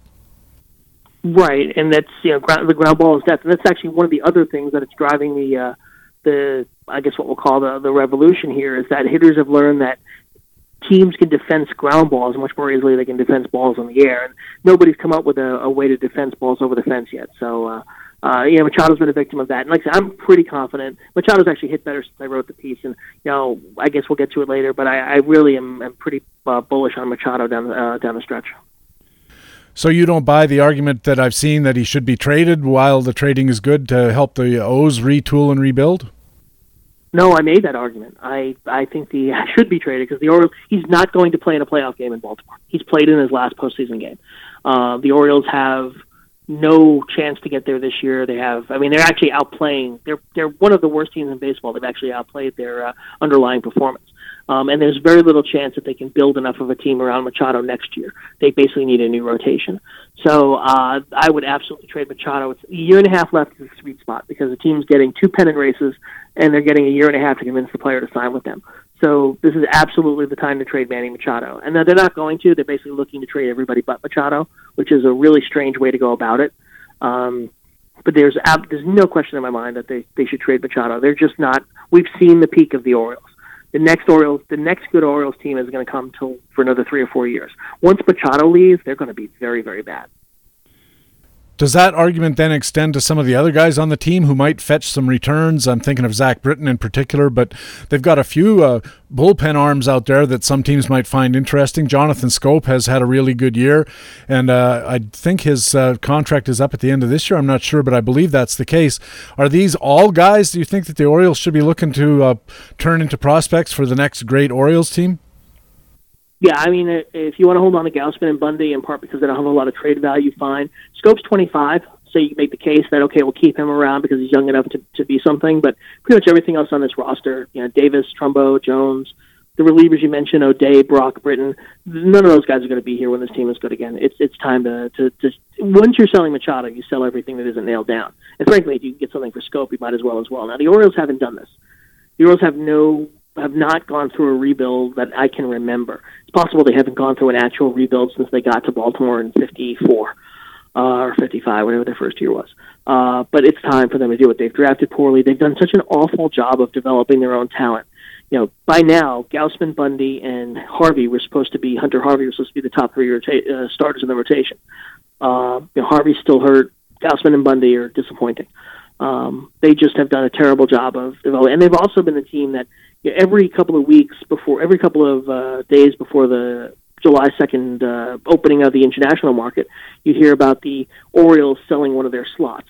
The Orioles have punted internationally, and you can't do that anymore either. So um, it's time for the Orioles to start over. Um, you know, Peter Angelos is 87, I want to say, um, and I don't think he necessarily wants to do that. Um, if there's a Mike Ilitch thing happening here, sure, yeah, the Orioles are not going to be good for a while. I wonder, and I don't know if you've written about this, uh, I haven't seen anything of late, but is there going to be issues surrounding whose agent represents whom? Because I know that uh, Zach Britton is represented by Scott Boras, and so is Chris Davis. And do those kind of things interact in some way that might c- cause a deal to be more or less easy to make? There are parts of baseball that I basically completely ignore for my own sanity, and one of them is who represents whom. I, I don't really care about who likes each other and doesn't like each other, and I don't really care about who represents whom. And you're right, Patrick. Um, this is something that that happens. Agencies that represent multiple players have conflicts of interest. They have moral hazard. They also have the ability to ex- exert leverage in ways that you know isn't necessarily uh, probably shouldn't happen. But I, as far as how it might affect the 2017 Baltimore Orioles, I have no idea. And fair enough. Uh, it, it's interesting from a business point of view. I like listening to the business of uh, baseball podcasts and stuff. Uh, you're listening to Baseball HQ Radio. Patrick Davitt with Joe Sheehan from the Joe Sheehan Baseball Newsletter. And Joe, let's wrap it up. Uh, during the season, I like to ask our experts to talk about players who get the old thumbs up and thumbs down for the rest of the season. We used to call this studs and duds back in the day, sleepers and creepers. it always has to rhyme in some way, but so we're doing something a little different this uh, this season. Uh, let's start in the American League with a hitter who gets the Joe Sheehan thumbs up for the balance of the year? Well, this could be one we just talked about. You know, Manny Machado, Statcast numbers are there. The power's been there. Uh, the contact rate hasn't really changed. That's one of the things you look at and say, okay, the guy really struggling if the contact rate goes down. Um, but I completely all in on Manny Machado having a strong final two months of the season. And over to the National League, who's a hitter that gets your thumbs up? We're staying at third base in the Mid Atlantic region, and uh, you know, Maikel Franco, you know, I mentioned strikeout rate, you know, just 48 strikeouts so far this year. In today's game, his strikeout rate is actually very good. Um, he's also got 29 extra base hits this year. Still just 24 years old. Uh, really a mystery why, why he hasn't followed up that good rookie season in 2015. And um, I, I'm kind of counting on the core skills to, uh, to, to have an impact here down the stretch. And, you know, he's somebody who I think you can buy pretty low and, uh, and get some value out of over the last two months. And boy, a terrific buy for a keeper league. He's so young and he's just uh, starting to come into that age when we expect uh, any kind of skills growth to start manifesting as uh, as a outcomes growth as well. Uh, over to the mound in the American League. Who's a pitcher that gets your thumbs up? Yeah, he's just back off the disabled list. Carlos Rodon has only made four starts and he's walked 12, 12 guys in his first 16 two thirds innings, so there's some risk. But the raw skills, the fastball slider combo, is still very nasty. Um, he hasn't thrown a ton of innings this year, so you can expect him to not be shut down as the year goes on. Uh, I think that one of the things the White Sox want to see is, you know, is Carlos Rodon capable of being our number two in future seasons? So I think he'll get to pitch here over the last uh, 11 weeks of the season, and uh, I'm a big believer in him. I was a big believer of him in him coming out of NC State. I think he'll finish the season strong. So I think you know, Rodon is, is is a pitcher to go out and get. And finally, a National League pitcher gets your thumbs up. Yeah, uh, yeah, we talked about him as well. Uh, Jose Quintana you know, the, the raw stats aren't very good, but everything he gains in going to Chicago, including an offense that should score a ton of runs in the second half. Um, so you're not only going to get the, we expect the ratio and the ERA to, to be good, but um, he's somebody who could pick up 10 or 11. I'm not even kidding. He could pick up 10 or 11 wins in 14 starts.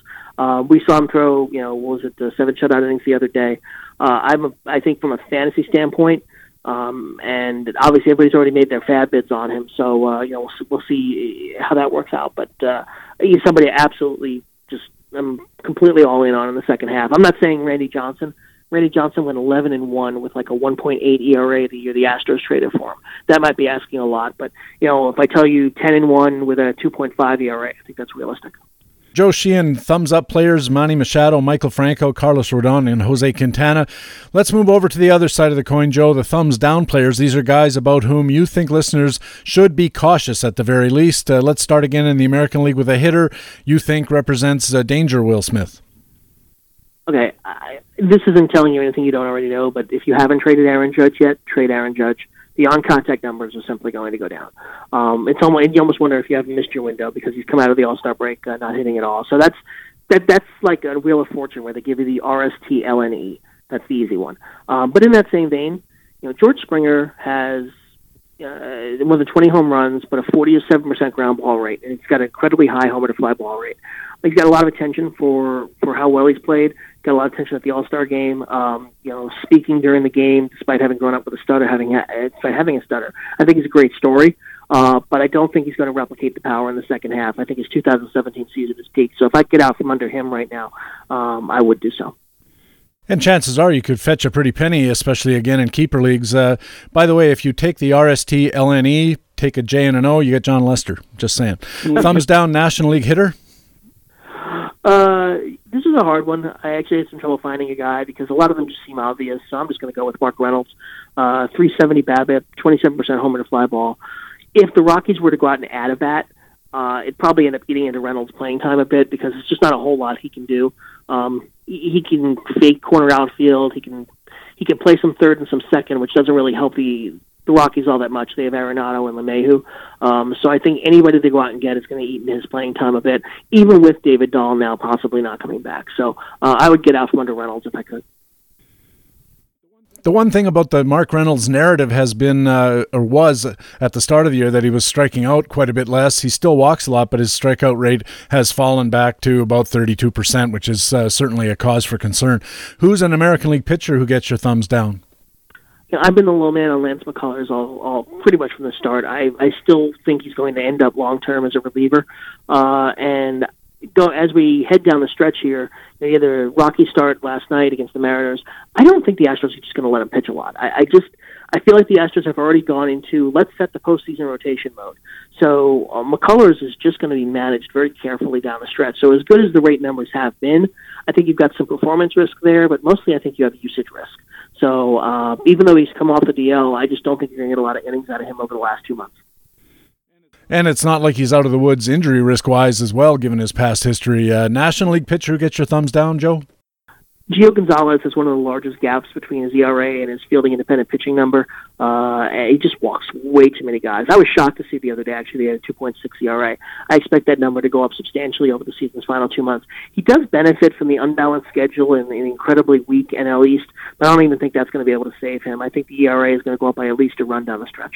Joe Sheehan's Thumbs down players Aaron Judge of the Yankees, Mark Reynolds of Colorado, Lance McCullers of Houston, and Gio Gonzalez of Washington. And Joe, I have to tell you, over the last few weeks, when I've been getting experts uh, to offer their thumbs down players, uh, a lot of Aaron Judge, a lot of Gio Gonzalez, and quite a bit of Lance McCullers. So it looks like the experts are aligning. Maybe that. Uh, confluence of opinion means a little more than it would be if it was just one guy. Joe, uh, tell us where listeners can read more, listen to more of Joe Sheehan.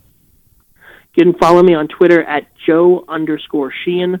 Best place to get information about the newsletter is at facebook.com, Sheehan Newsletter. There's actually a discount link there. You can also, uh, I, I post articles and I comment on them. I post excerpts from the newsletter. I do a lot more interaction there now these days. So facebook.com, Sheehan Newsletter. You can also read me at The Athletic, uh, their family of sites, Chicago, Detroit, Toronto, Cleveland, um, and as well uh, and in the, in the pages of Sports Illustrated.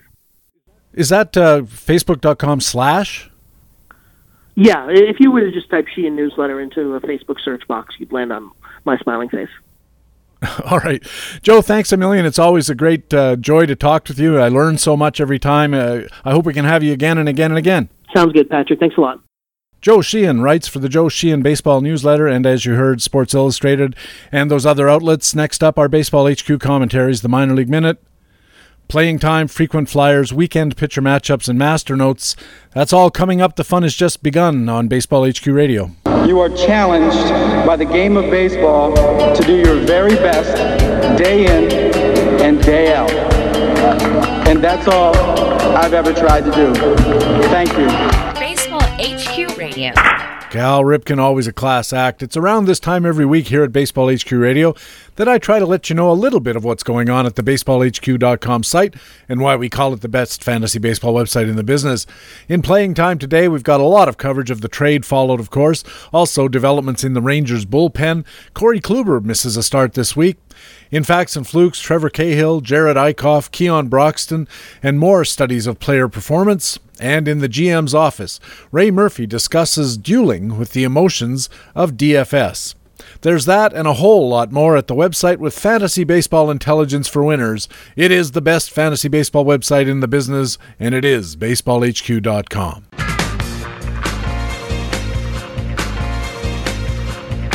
And welcome back to Baseball HQ Radio. I'm Patrick Davitt. Time now for our regular HQ Radio commentaries. Coming up, we have playing time, frequent flyers, weekend pitcher matchups, and master notes. And leading off, it's the minor league minute. And here with a look at White Sox outfield prospect Blake Rutherford is BaseballHQ.com minor leagues analyst Rob Gordon. The Chicago White Sox have been amongst the most aggressive and active teams in baseball as they enter the second year of a complete team overhaul. Last December, the Sox added elite hurlers Lucas Giolito and Reynaldo Lopez, and then this week the club made two huge trades, sending Jose Quintana to the Cubs for Eloy Jimenez and Dylan Cease, and then sending Todd Frazier to the Yankees for Blake Rutherford and Ian Clarkin. While Jimenez and Cease have the most upside, fantasy owners should take a close look at Rutherford. The 20 year old outfielder was the 16th overall pick in the 2016 draft and has solid across the board tools. Rutherford combines a sweet left handed stroke with good bat speed to shoot line drive to all fields. He has average power at present, but it has the potential to develop into an above average tool down the road. He has good speed and a strong arm, but will likely move to a corner spot once he reaches the majors and fills out his lean 6'3, 195 pound frame. On the year, Rutherford is hitting 281 with a 342 on base percentage and a 389 slugging percentage. He has 20 doubles, 2 home runs, and 9 stolen bases and 274 at bats for low A Charleston. Long term, the White Sox have stockpiled some of the best prospects in baseball, and Blake Rutherford should be a key piece of the Southsiders' rebuild and is worth owning in deep AL only formats. For Baseball HQ Radio, this is Baseball HQ minor league analyst Rob Gordon. Another way BaseballHQ.com subscribers get fantasy intelligence for winners is with comprehensive coverage of the minor leagues. Our scouting team has reports and updates on the top prospects, organization moves, daily call ups reports, and everything you need to keep tabs on the rising stars. If you need to know your prospects to stay competitive in your leagues, and these days with all the injuries, who doesn't need that? BaseballHQ.com has you covered. Now, our playing time segment, where we look at situations that could mean players getting more playing time or losing at bats or innings. In this week's edition, we'll look at potential trade ripples in Baltimore and Toronto. And here to tell you more is BaseballHQ.com analyst Ryan Bloomfield. There's been a lot more hot stove action since our last podcast, headlined, of course, by JD Martinez going to Arizona, and then Todd Frazier, David Robertson, and Tommy Kahnle going from Chicago to the Bronx. So, what's next? Our own Chris Olson took a stab at this in his AL East playing time tomorrow column this week, honing in on two potential sellers in this market Baltimore and Toronto. First in Baltimore, where rumors are starting to swirl that Zach Britton could potentially be leaving town to a contender. Britton just returned earlier this month from an April forearm strain, and while manager Buck Showalter announced on July 19th that Britton is back officially as the Orioles closer, that would obviously change if Baltimore finds a suitor for Britton. Such a move would reopen the door for Brad Brach, who's chipped in with 16 saves, at 268 ERA, and an 089 whip. Brach misses a ton of bats. He's got a 13% swinging strike rate that's driven his 43 strikeouts in just 40 innings of work. Our 351 expected ERA and 120 base performance value, or BPV, suggest that Brach would again thrive at the back end of Baltimore's pen if Zach Britton is dealt. And in Toronto, the Blue Jays are losing ground quickly in the AL wildcard race. And if they can find a suitor with deep pockets in need of a power bat, Jose Bautista might be on his way to the States. Bautista's played most of his games in right field this season, which would create a vacancy for the Jays to look at some of their younger outfielders in the system. The most obvious replacement might be Anthony Alford, who just started a rehab assignment after breaking his hand in April after getting just eight major league at bats. We gave Alford an impressive 8B prospect rating when he was first called up. He thrived in the Arizona Fall League last season, and Alford hit 325 with a 411 on base, with three homers and six steals in just 123 AA at bats this season. A lot of the focus in these trade deadline deals involves the headline guy moving to their new team, but just as important from a fantasy standpoint are the guys who backfill those positions, like potentially in Baltimore, where Brad Brach is a decision away from being a closer again, and Toronto, where Anthony Alford could backfill Jose Bautista if he were to be dealt. For Baseball HQ Radio, this is Ryan Bloomfield with BaseballHQ.com.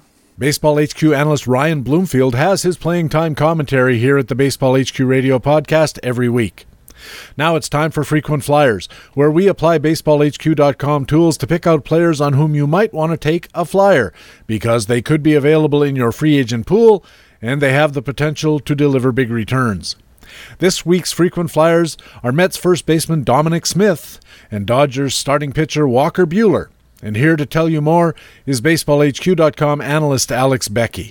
As rumors continue to swirl around the July 31st non waiver trade deadline, let's take a look at the situation in New York, where 31 year old Mets first baseman Lucas Duda is playing out the final year of his contract while waiting in the wings is our first frequent flyer, 22 year old first baseman Dominic Smith. Described by Jock Thompson as a pure left handed hitter with batting championship upside, as April 2nd edition of Keepers on BaseballHQ.com, it appears that Dominic Smith is also developing some power. A career 301 hitter in the minors, Dominic Smith is currently batting 334 for AAA Las Vegas and is only one home run shy of his career high of 14 home runs set in 2016. Of course, there's no guarantee that Lucas Duda will be traded, just like there's no guarantee that Dominic Smith will be promoted. That's why Dominic Smith, like all of our frequent flyers, should be considered to be long shots who may be worth a flyer if they are still available in your league.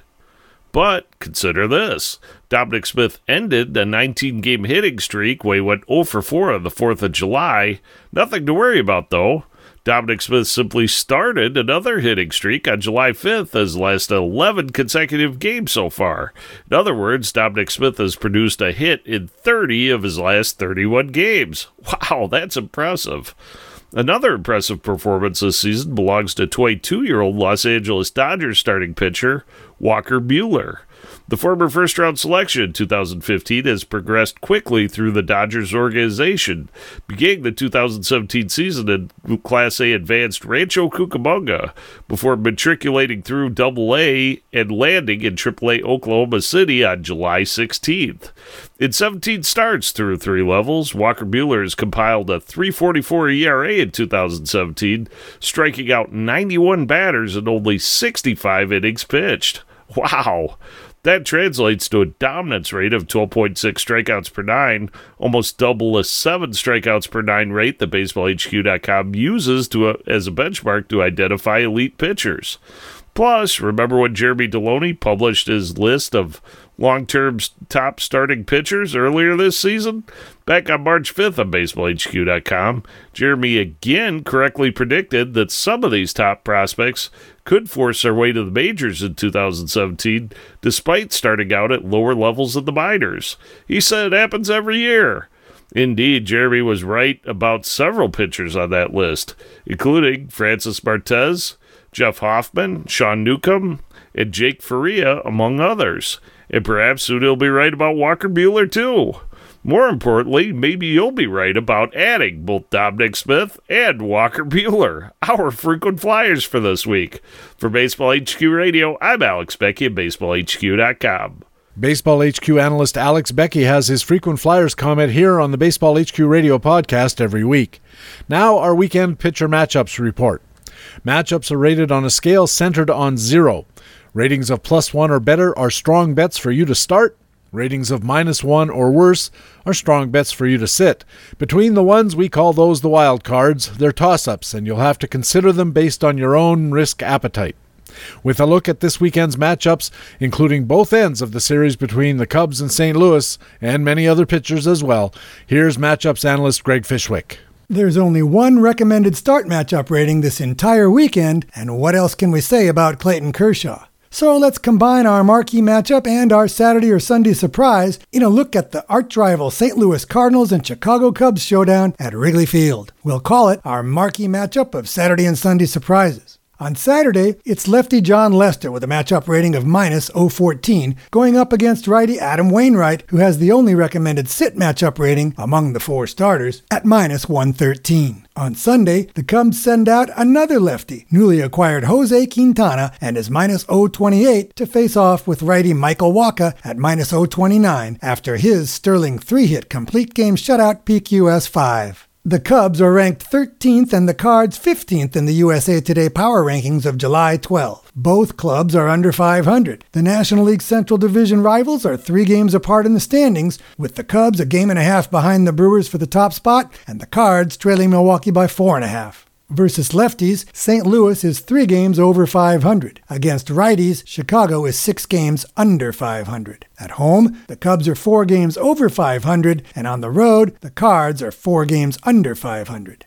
Against teams under 500, the Cubs are 12 games over 500, and the Cards are 8 games over 500. Head to head, the Cubs have won 6 of 9. Chicago's slight edge as a team is reflected in the matchup rating differentials, which favor the Northsiders by 99 on Saturday, but by only 1 on Sunday. Let's begin with the St. Louis starters, Wainwright on Saturday and Wacha on Sunday. Adam Wainwright started the season with a PQS 4 at home against Chicago and also had a PQS 3 at home against the Cubs on May 14. After that, Wainwright followed a string of three PQS dominant outings with a string of three PQS disasters. Wainwright is coming off a PQS disaster zero after two fours and two threes in his previous four efforts. The 35 year old is suffering through his second consecutive disappointing season. Wainwright is putting up career worsts in whip, ERA, control, swinging strike rate, home runs per nine, and home runs per fly ball. He has career next to worsts in batters faced per game, opponents on base average, line drive percentage, command, and roto value.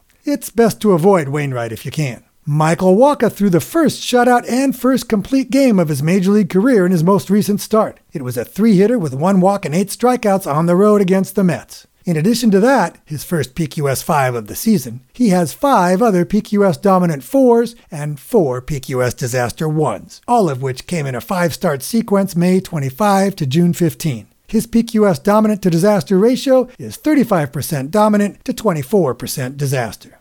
Just about every aspect of Wacha's skill set showed career lows last season. This season, he's rebounded a bit on the surface, but the 26 year old is nowhere near his 2014 and 2015 marks. Still, his career low BPV of 80 last season was close to his 87 and 83 in 2014 and 2015, respectively. And Wacha's roto value has gone from minus $10 in 2016 to $6 thus far in 2017. Wacha's wildcard matchup rating is apt, and with three PQS dominant starts in his past four outings, our research shows he's likely to produce a respectable effort this Sunday, so he should be worth the risk.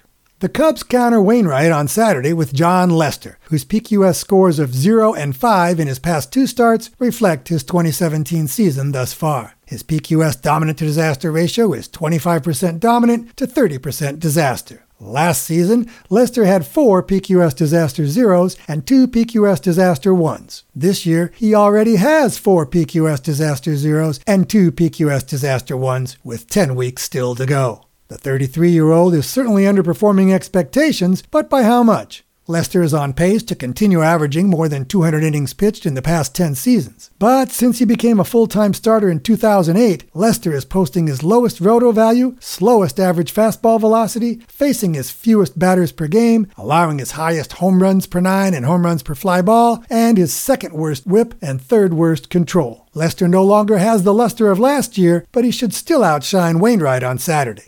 Fresh off his PQS 5 fine first start for the Cubs after moving across town, Jose Quintana should get a hero's welcome in Wrigley Field on Sunday. That was his third PQS dominant outing in his past five starts, and Quintana has a PQS dominant to disaster ratio of 30% dominant to 26% disaster. He's bringing with him career bests in whip, opponents on base average, dominance, and first pitch strike rate, along with a fourth consecutive three digit BPV. In his past five starts, Quintana has a whip of 098, an ERA of 182, an expected ERA of 264, and a BPV of 190. In 30 innings pitched over those five outings, Quintana has issued only 8 walks for a control rate of 2.4 walks per 9, and he struck out 42 for a dominance rate of 12.7 strikeouts per 9 and a command ratio of 5.3 strikeouts per walk. And guess what? Things should only get better for Jose Quintana now that he's in the National League. Get him and go with him if you can. Be sure to check our site for updated matchup information every morning. For Baseball HQ Radio, this is Greg Fishwick of BaseballHQ.com. Baseball HQ analyst Greg Fishwick has his weekend pitcher matchup segment here at the Baseball HQ Radio podcast every week. Now it's time for Master Notes, my weekly discussion about baseball and fantasy baseball. This week, I want to talk about the great ideas I get from the reader comments at baseballhq.com. Last week in Master Notes, I discussed Kelvin Herrera's propensity for pitching better in save situations than in non save situations. That topic had come up on the fantastically great BaseballHQ.com subscriber forums. And this week's ideas come from another of the site's Vox Populi sources, the comment sections after our articles. These reader responses are excellent. They put ideas into new and different perspectives. And like other HQ analysts, I usually reply to the article comments in the article comments. But this week I'm going to respond to the comments about the Herrera Masternotes article in a new Masternotes article. Now you might call this a lack of imagination, but I call it symbiosis or synergy, or maybe just a hangover. The first comment, delivered by my beautiful wife Lisa, was this So, what can we do with this information? Nothing, it seems. Ouch!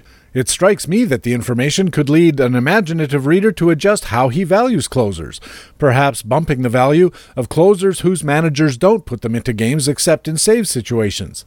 The information could especially affect how the reader values Herrera in particular when making roster decisions about closers who are available at draft or in trade.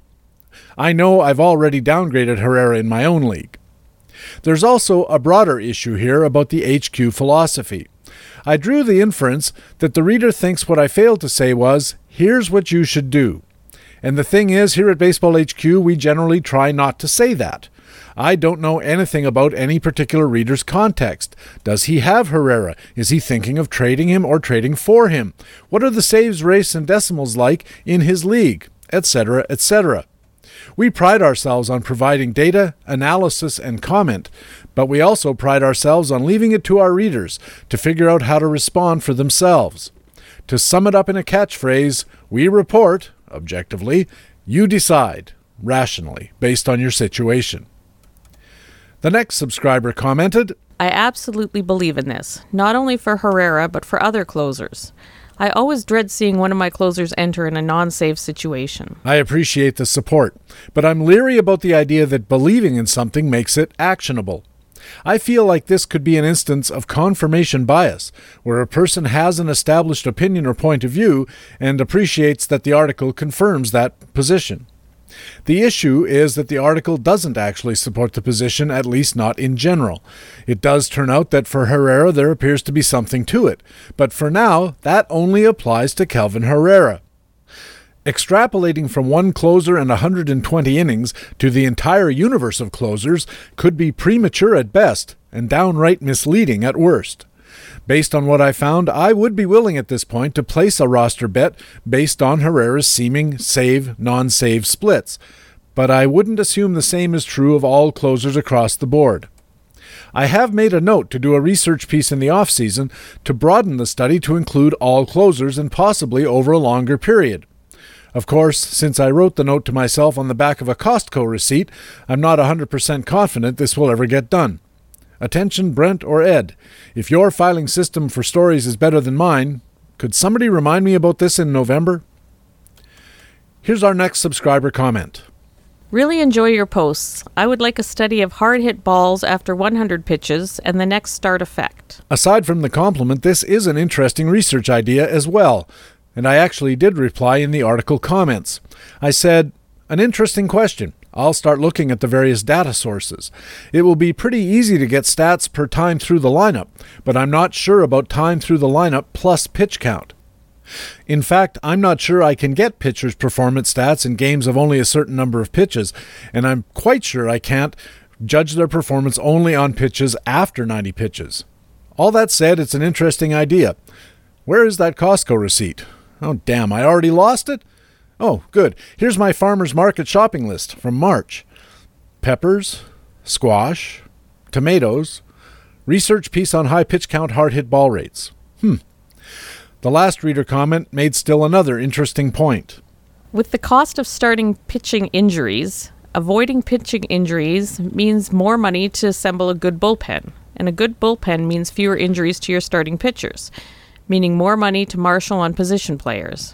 I'm not sure if this is a virtuous circle or circular logic or virtuously circular logic, but the premise that a good bullpen should result in fewer starting pitcher injuries was interesting to me. And unlike high pitch count hard hit ball rates, this one was a little easier to check. I compiled all 30 teams' bullpen stats for 2015 and 16 and scored all the teams roto style on three categories expected FIP, which is an expected ERA metric allowing for league averages and park effects. Win probability added over leverage index. This is the bullpen's record at improving their team's win probabilities, controlling for the leverage index of each relief appearance, giving more credit for tougher situations. And finally, shutdowns minus meltdowns. This is a counting stat, adding relief appearances worth 0.06 win probability added or more, and subtracting appearances worth minus 0.06 win probability added or less.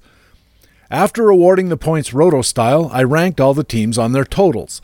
Then I compared those overall rankings to the team's rankings in avoiding starting pitcher DL days lost, from the fewest, the White Sox at 57, up at the top to the most, the Dodgers, 1,440 down at the bottom. The results, there's no connection. The top 10 bullpens, including three teams that were also top 10 in DL days, five teams in the middle 10, and two teams in the bottom 10. The middle 10 bullpens by performance had four top 10 DL avoiders, two in the middle 10 and four in the bottom 10, and the worst bullpens had three top 10 DL avoiders, three in the middle and four at the bottom. The bottom DL team, the Dodgers, actually had the fifth best bullpen, and the best DL avoiders, the White Sox, had the third worst bullpen. The teams that matched up in both top and bottom tens were Baltimore and Boston. They were in the top tens of both bullpens and starting pitcher DL avoidance, while Colorado, Philadelphia, Cincinnati, and Oakland had bottom 10 bullpens and bottom 10 injury avoidance. This all stands to reason. I think the logic of the idea works something like this. Good bullpen creates manager confidence in his relievers. A manager confident in his relievers is likelier to hook his starters sooner. Starters who get hooked sooner have reduced workloads, and starters with reduced workloads get fewer injuries. The logic is valid, but one of the premises is not true. The evidence I've read does not directly tie starting pitcher injuries to their workloads, especially at the major league level. I've seen some good evidence that does tie injuries to high workloads for college and high school age pitchers, but not in the big leagues. At the major league level, I've seen pretty good evidence that injuries can be connected to throwing a lot of non fastballs. Curves, sliders, cutters, all those kind of things seem to put a bit more strain on a pitcher, but that's got nothing to do with the bullpen. There's also evidence that injuries are connected to a lot of high stress workloads, like innings where the pitcher must throw a lot of pitches while battling through the threat of multiple base runners. And in fact, an early hook in those situations could help reduce injuries. But for now, the evidence suggests good bullpens and starting pitcher injuries, they're unrelated. Thanks for the ideas to BaseballHQ.com subscribers Semper Gumby, Reaper, and John and VJ Jr. Keep those comments coming. As I said, great ideas come from anywhere, and all the Baseball HQ analysts really appreciate them. For Baseball HQ Radio, I'm Patrick Davitt, Masternotes columnist at baseballhq.com. You can get Masternotes delivered to your email inbox every Friday in the weekly free Fantasy Friday e-newsletter. You just go to baseballhq.com and sign up. And of course, we also have Masternotes here at Baseball HQ Radio every week. And that's Baseball HQ Radio for Friday, July the 21st. Thanks very much for taking the time to download and listen to show number 29 of the 2017 Fantasy Baseball season.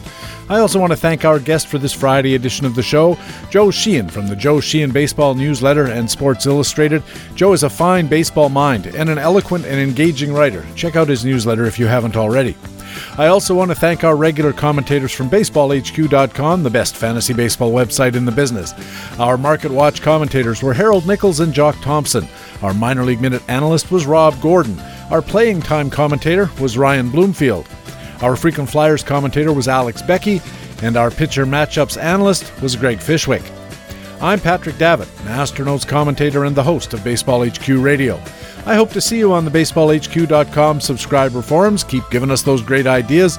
Also, remember you can stay in contact with Baseball HQ on Facebook, and we have a Twitter feed at Baseball HQ.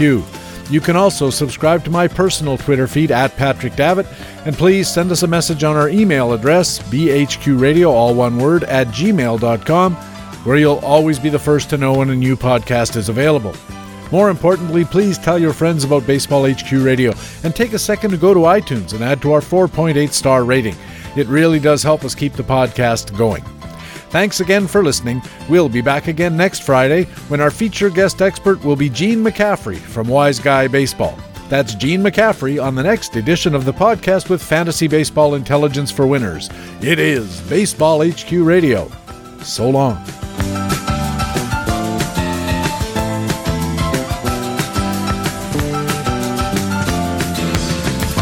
Baseball HQ Radio is a weekly free podcast available through iTunes and other podcast aggregators, or directly from baseballhq.com, where we have an archive of past shows as well. Just look for the HQ Radio microphone logo on the right side of the baseballhq.com homepage. Baseball HQ Radio is a production of the USA Today Sports Media Group. The opinions expressed on Baseball HQ Radio are those of the individual speaking and not necessarily those of the USA Today Sports Media Group. The program is produced and edited by Patrick Davitt.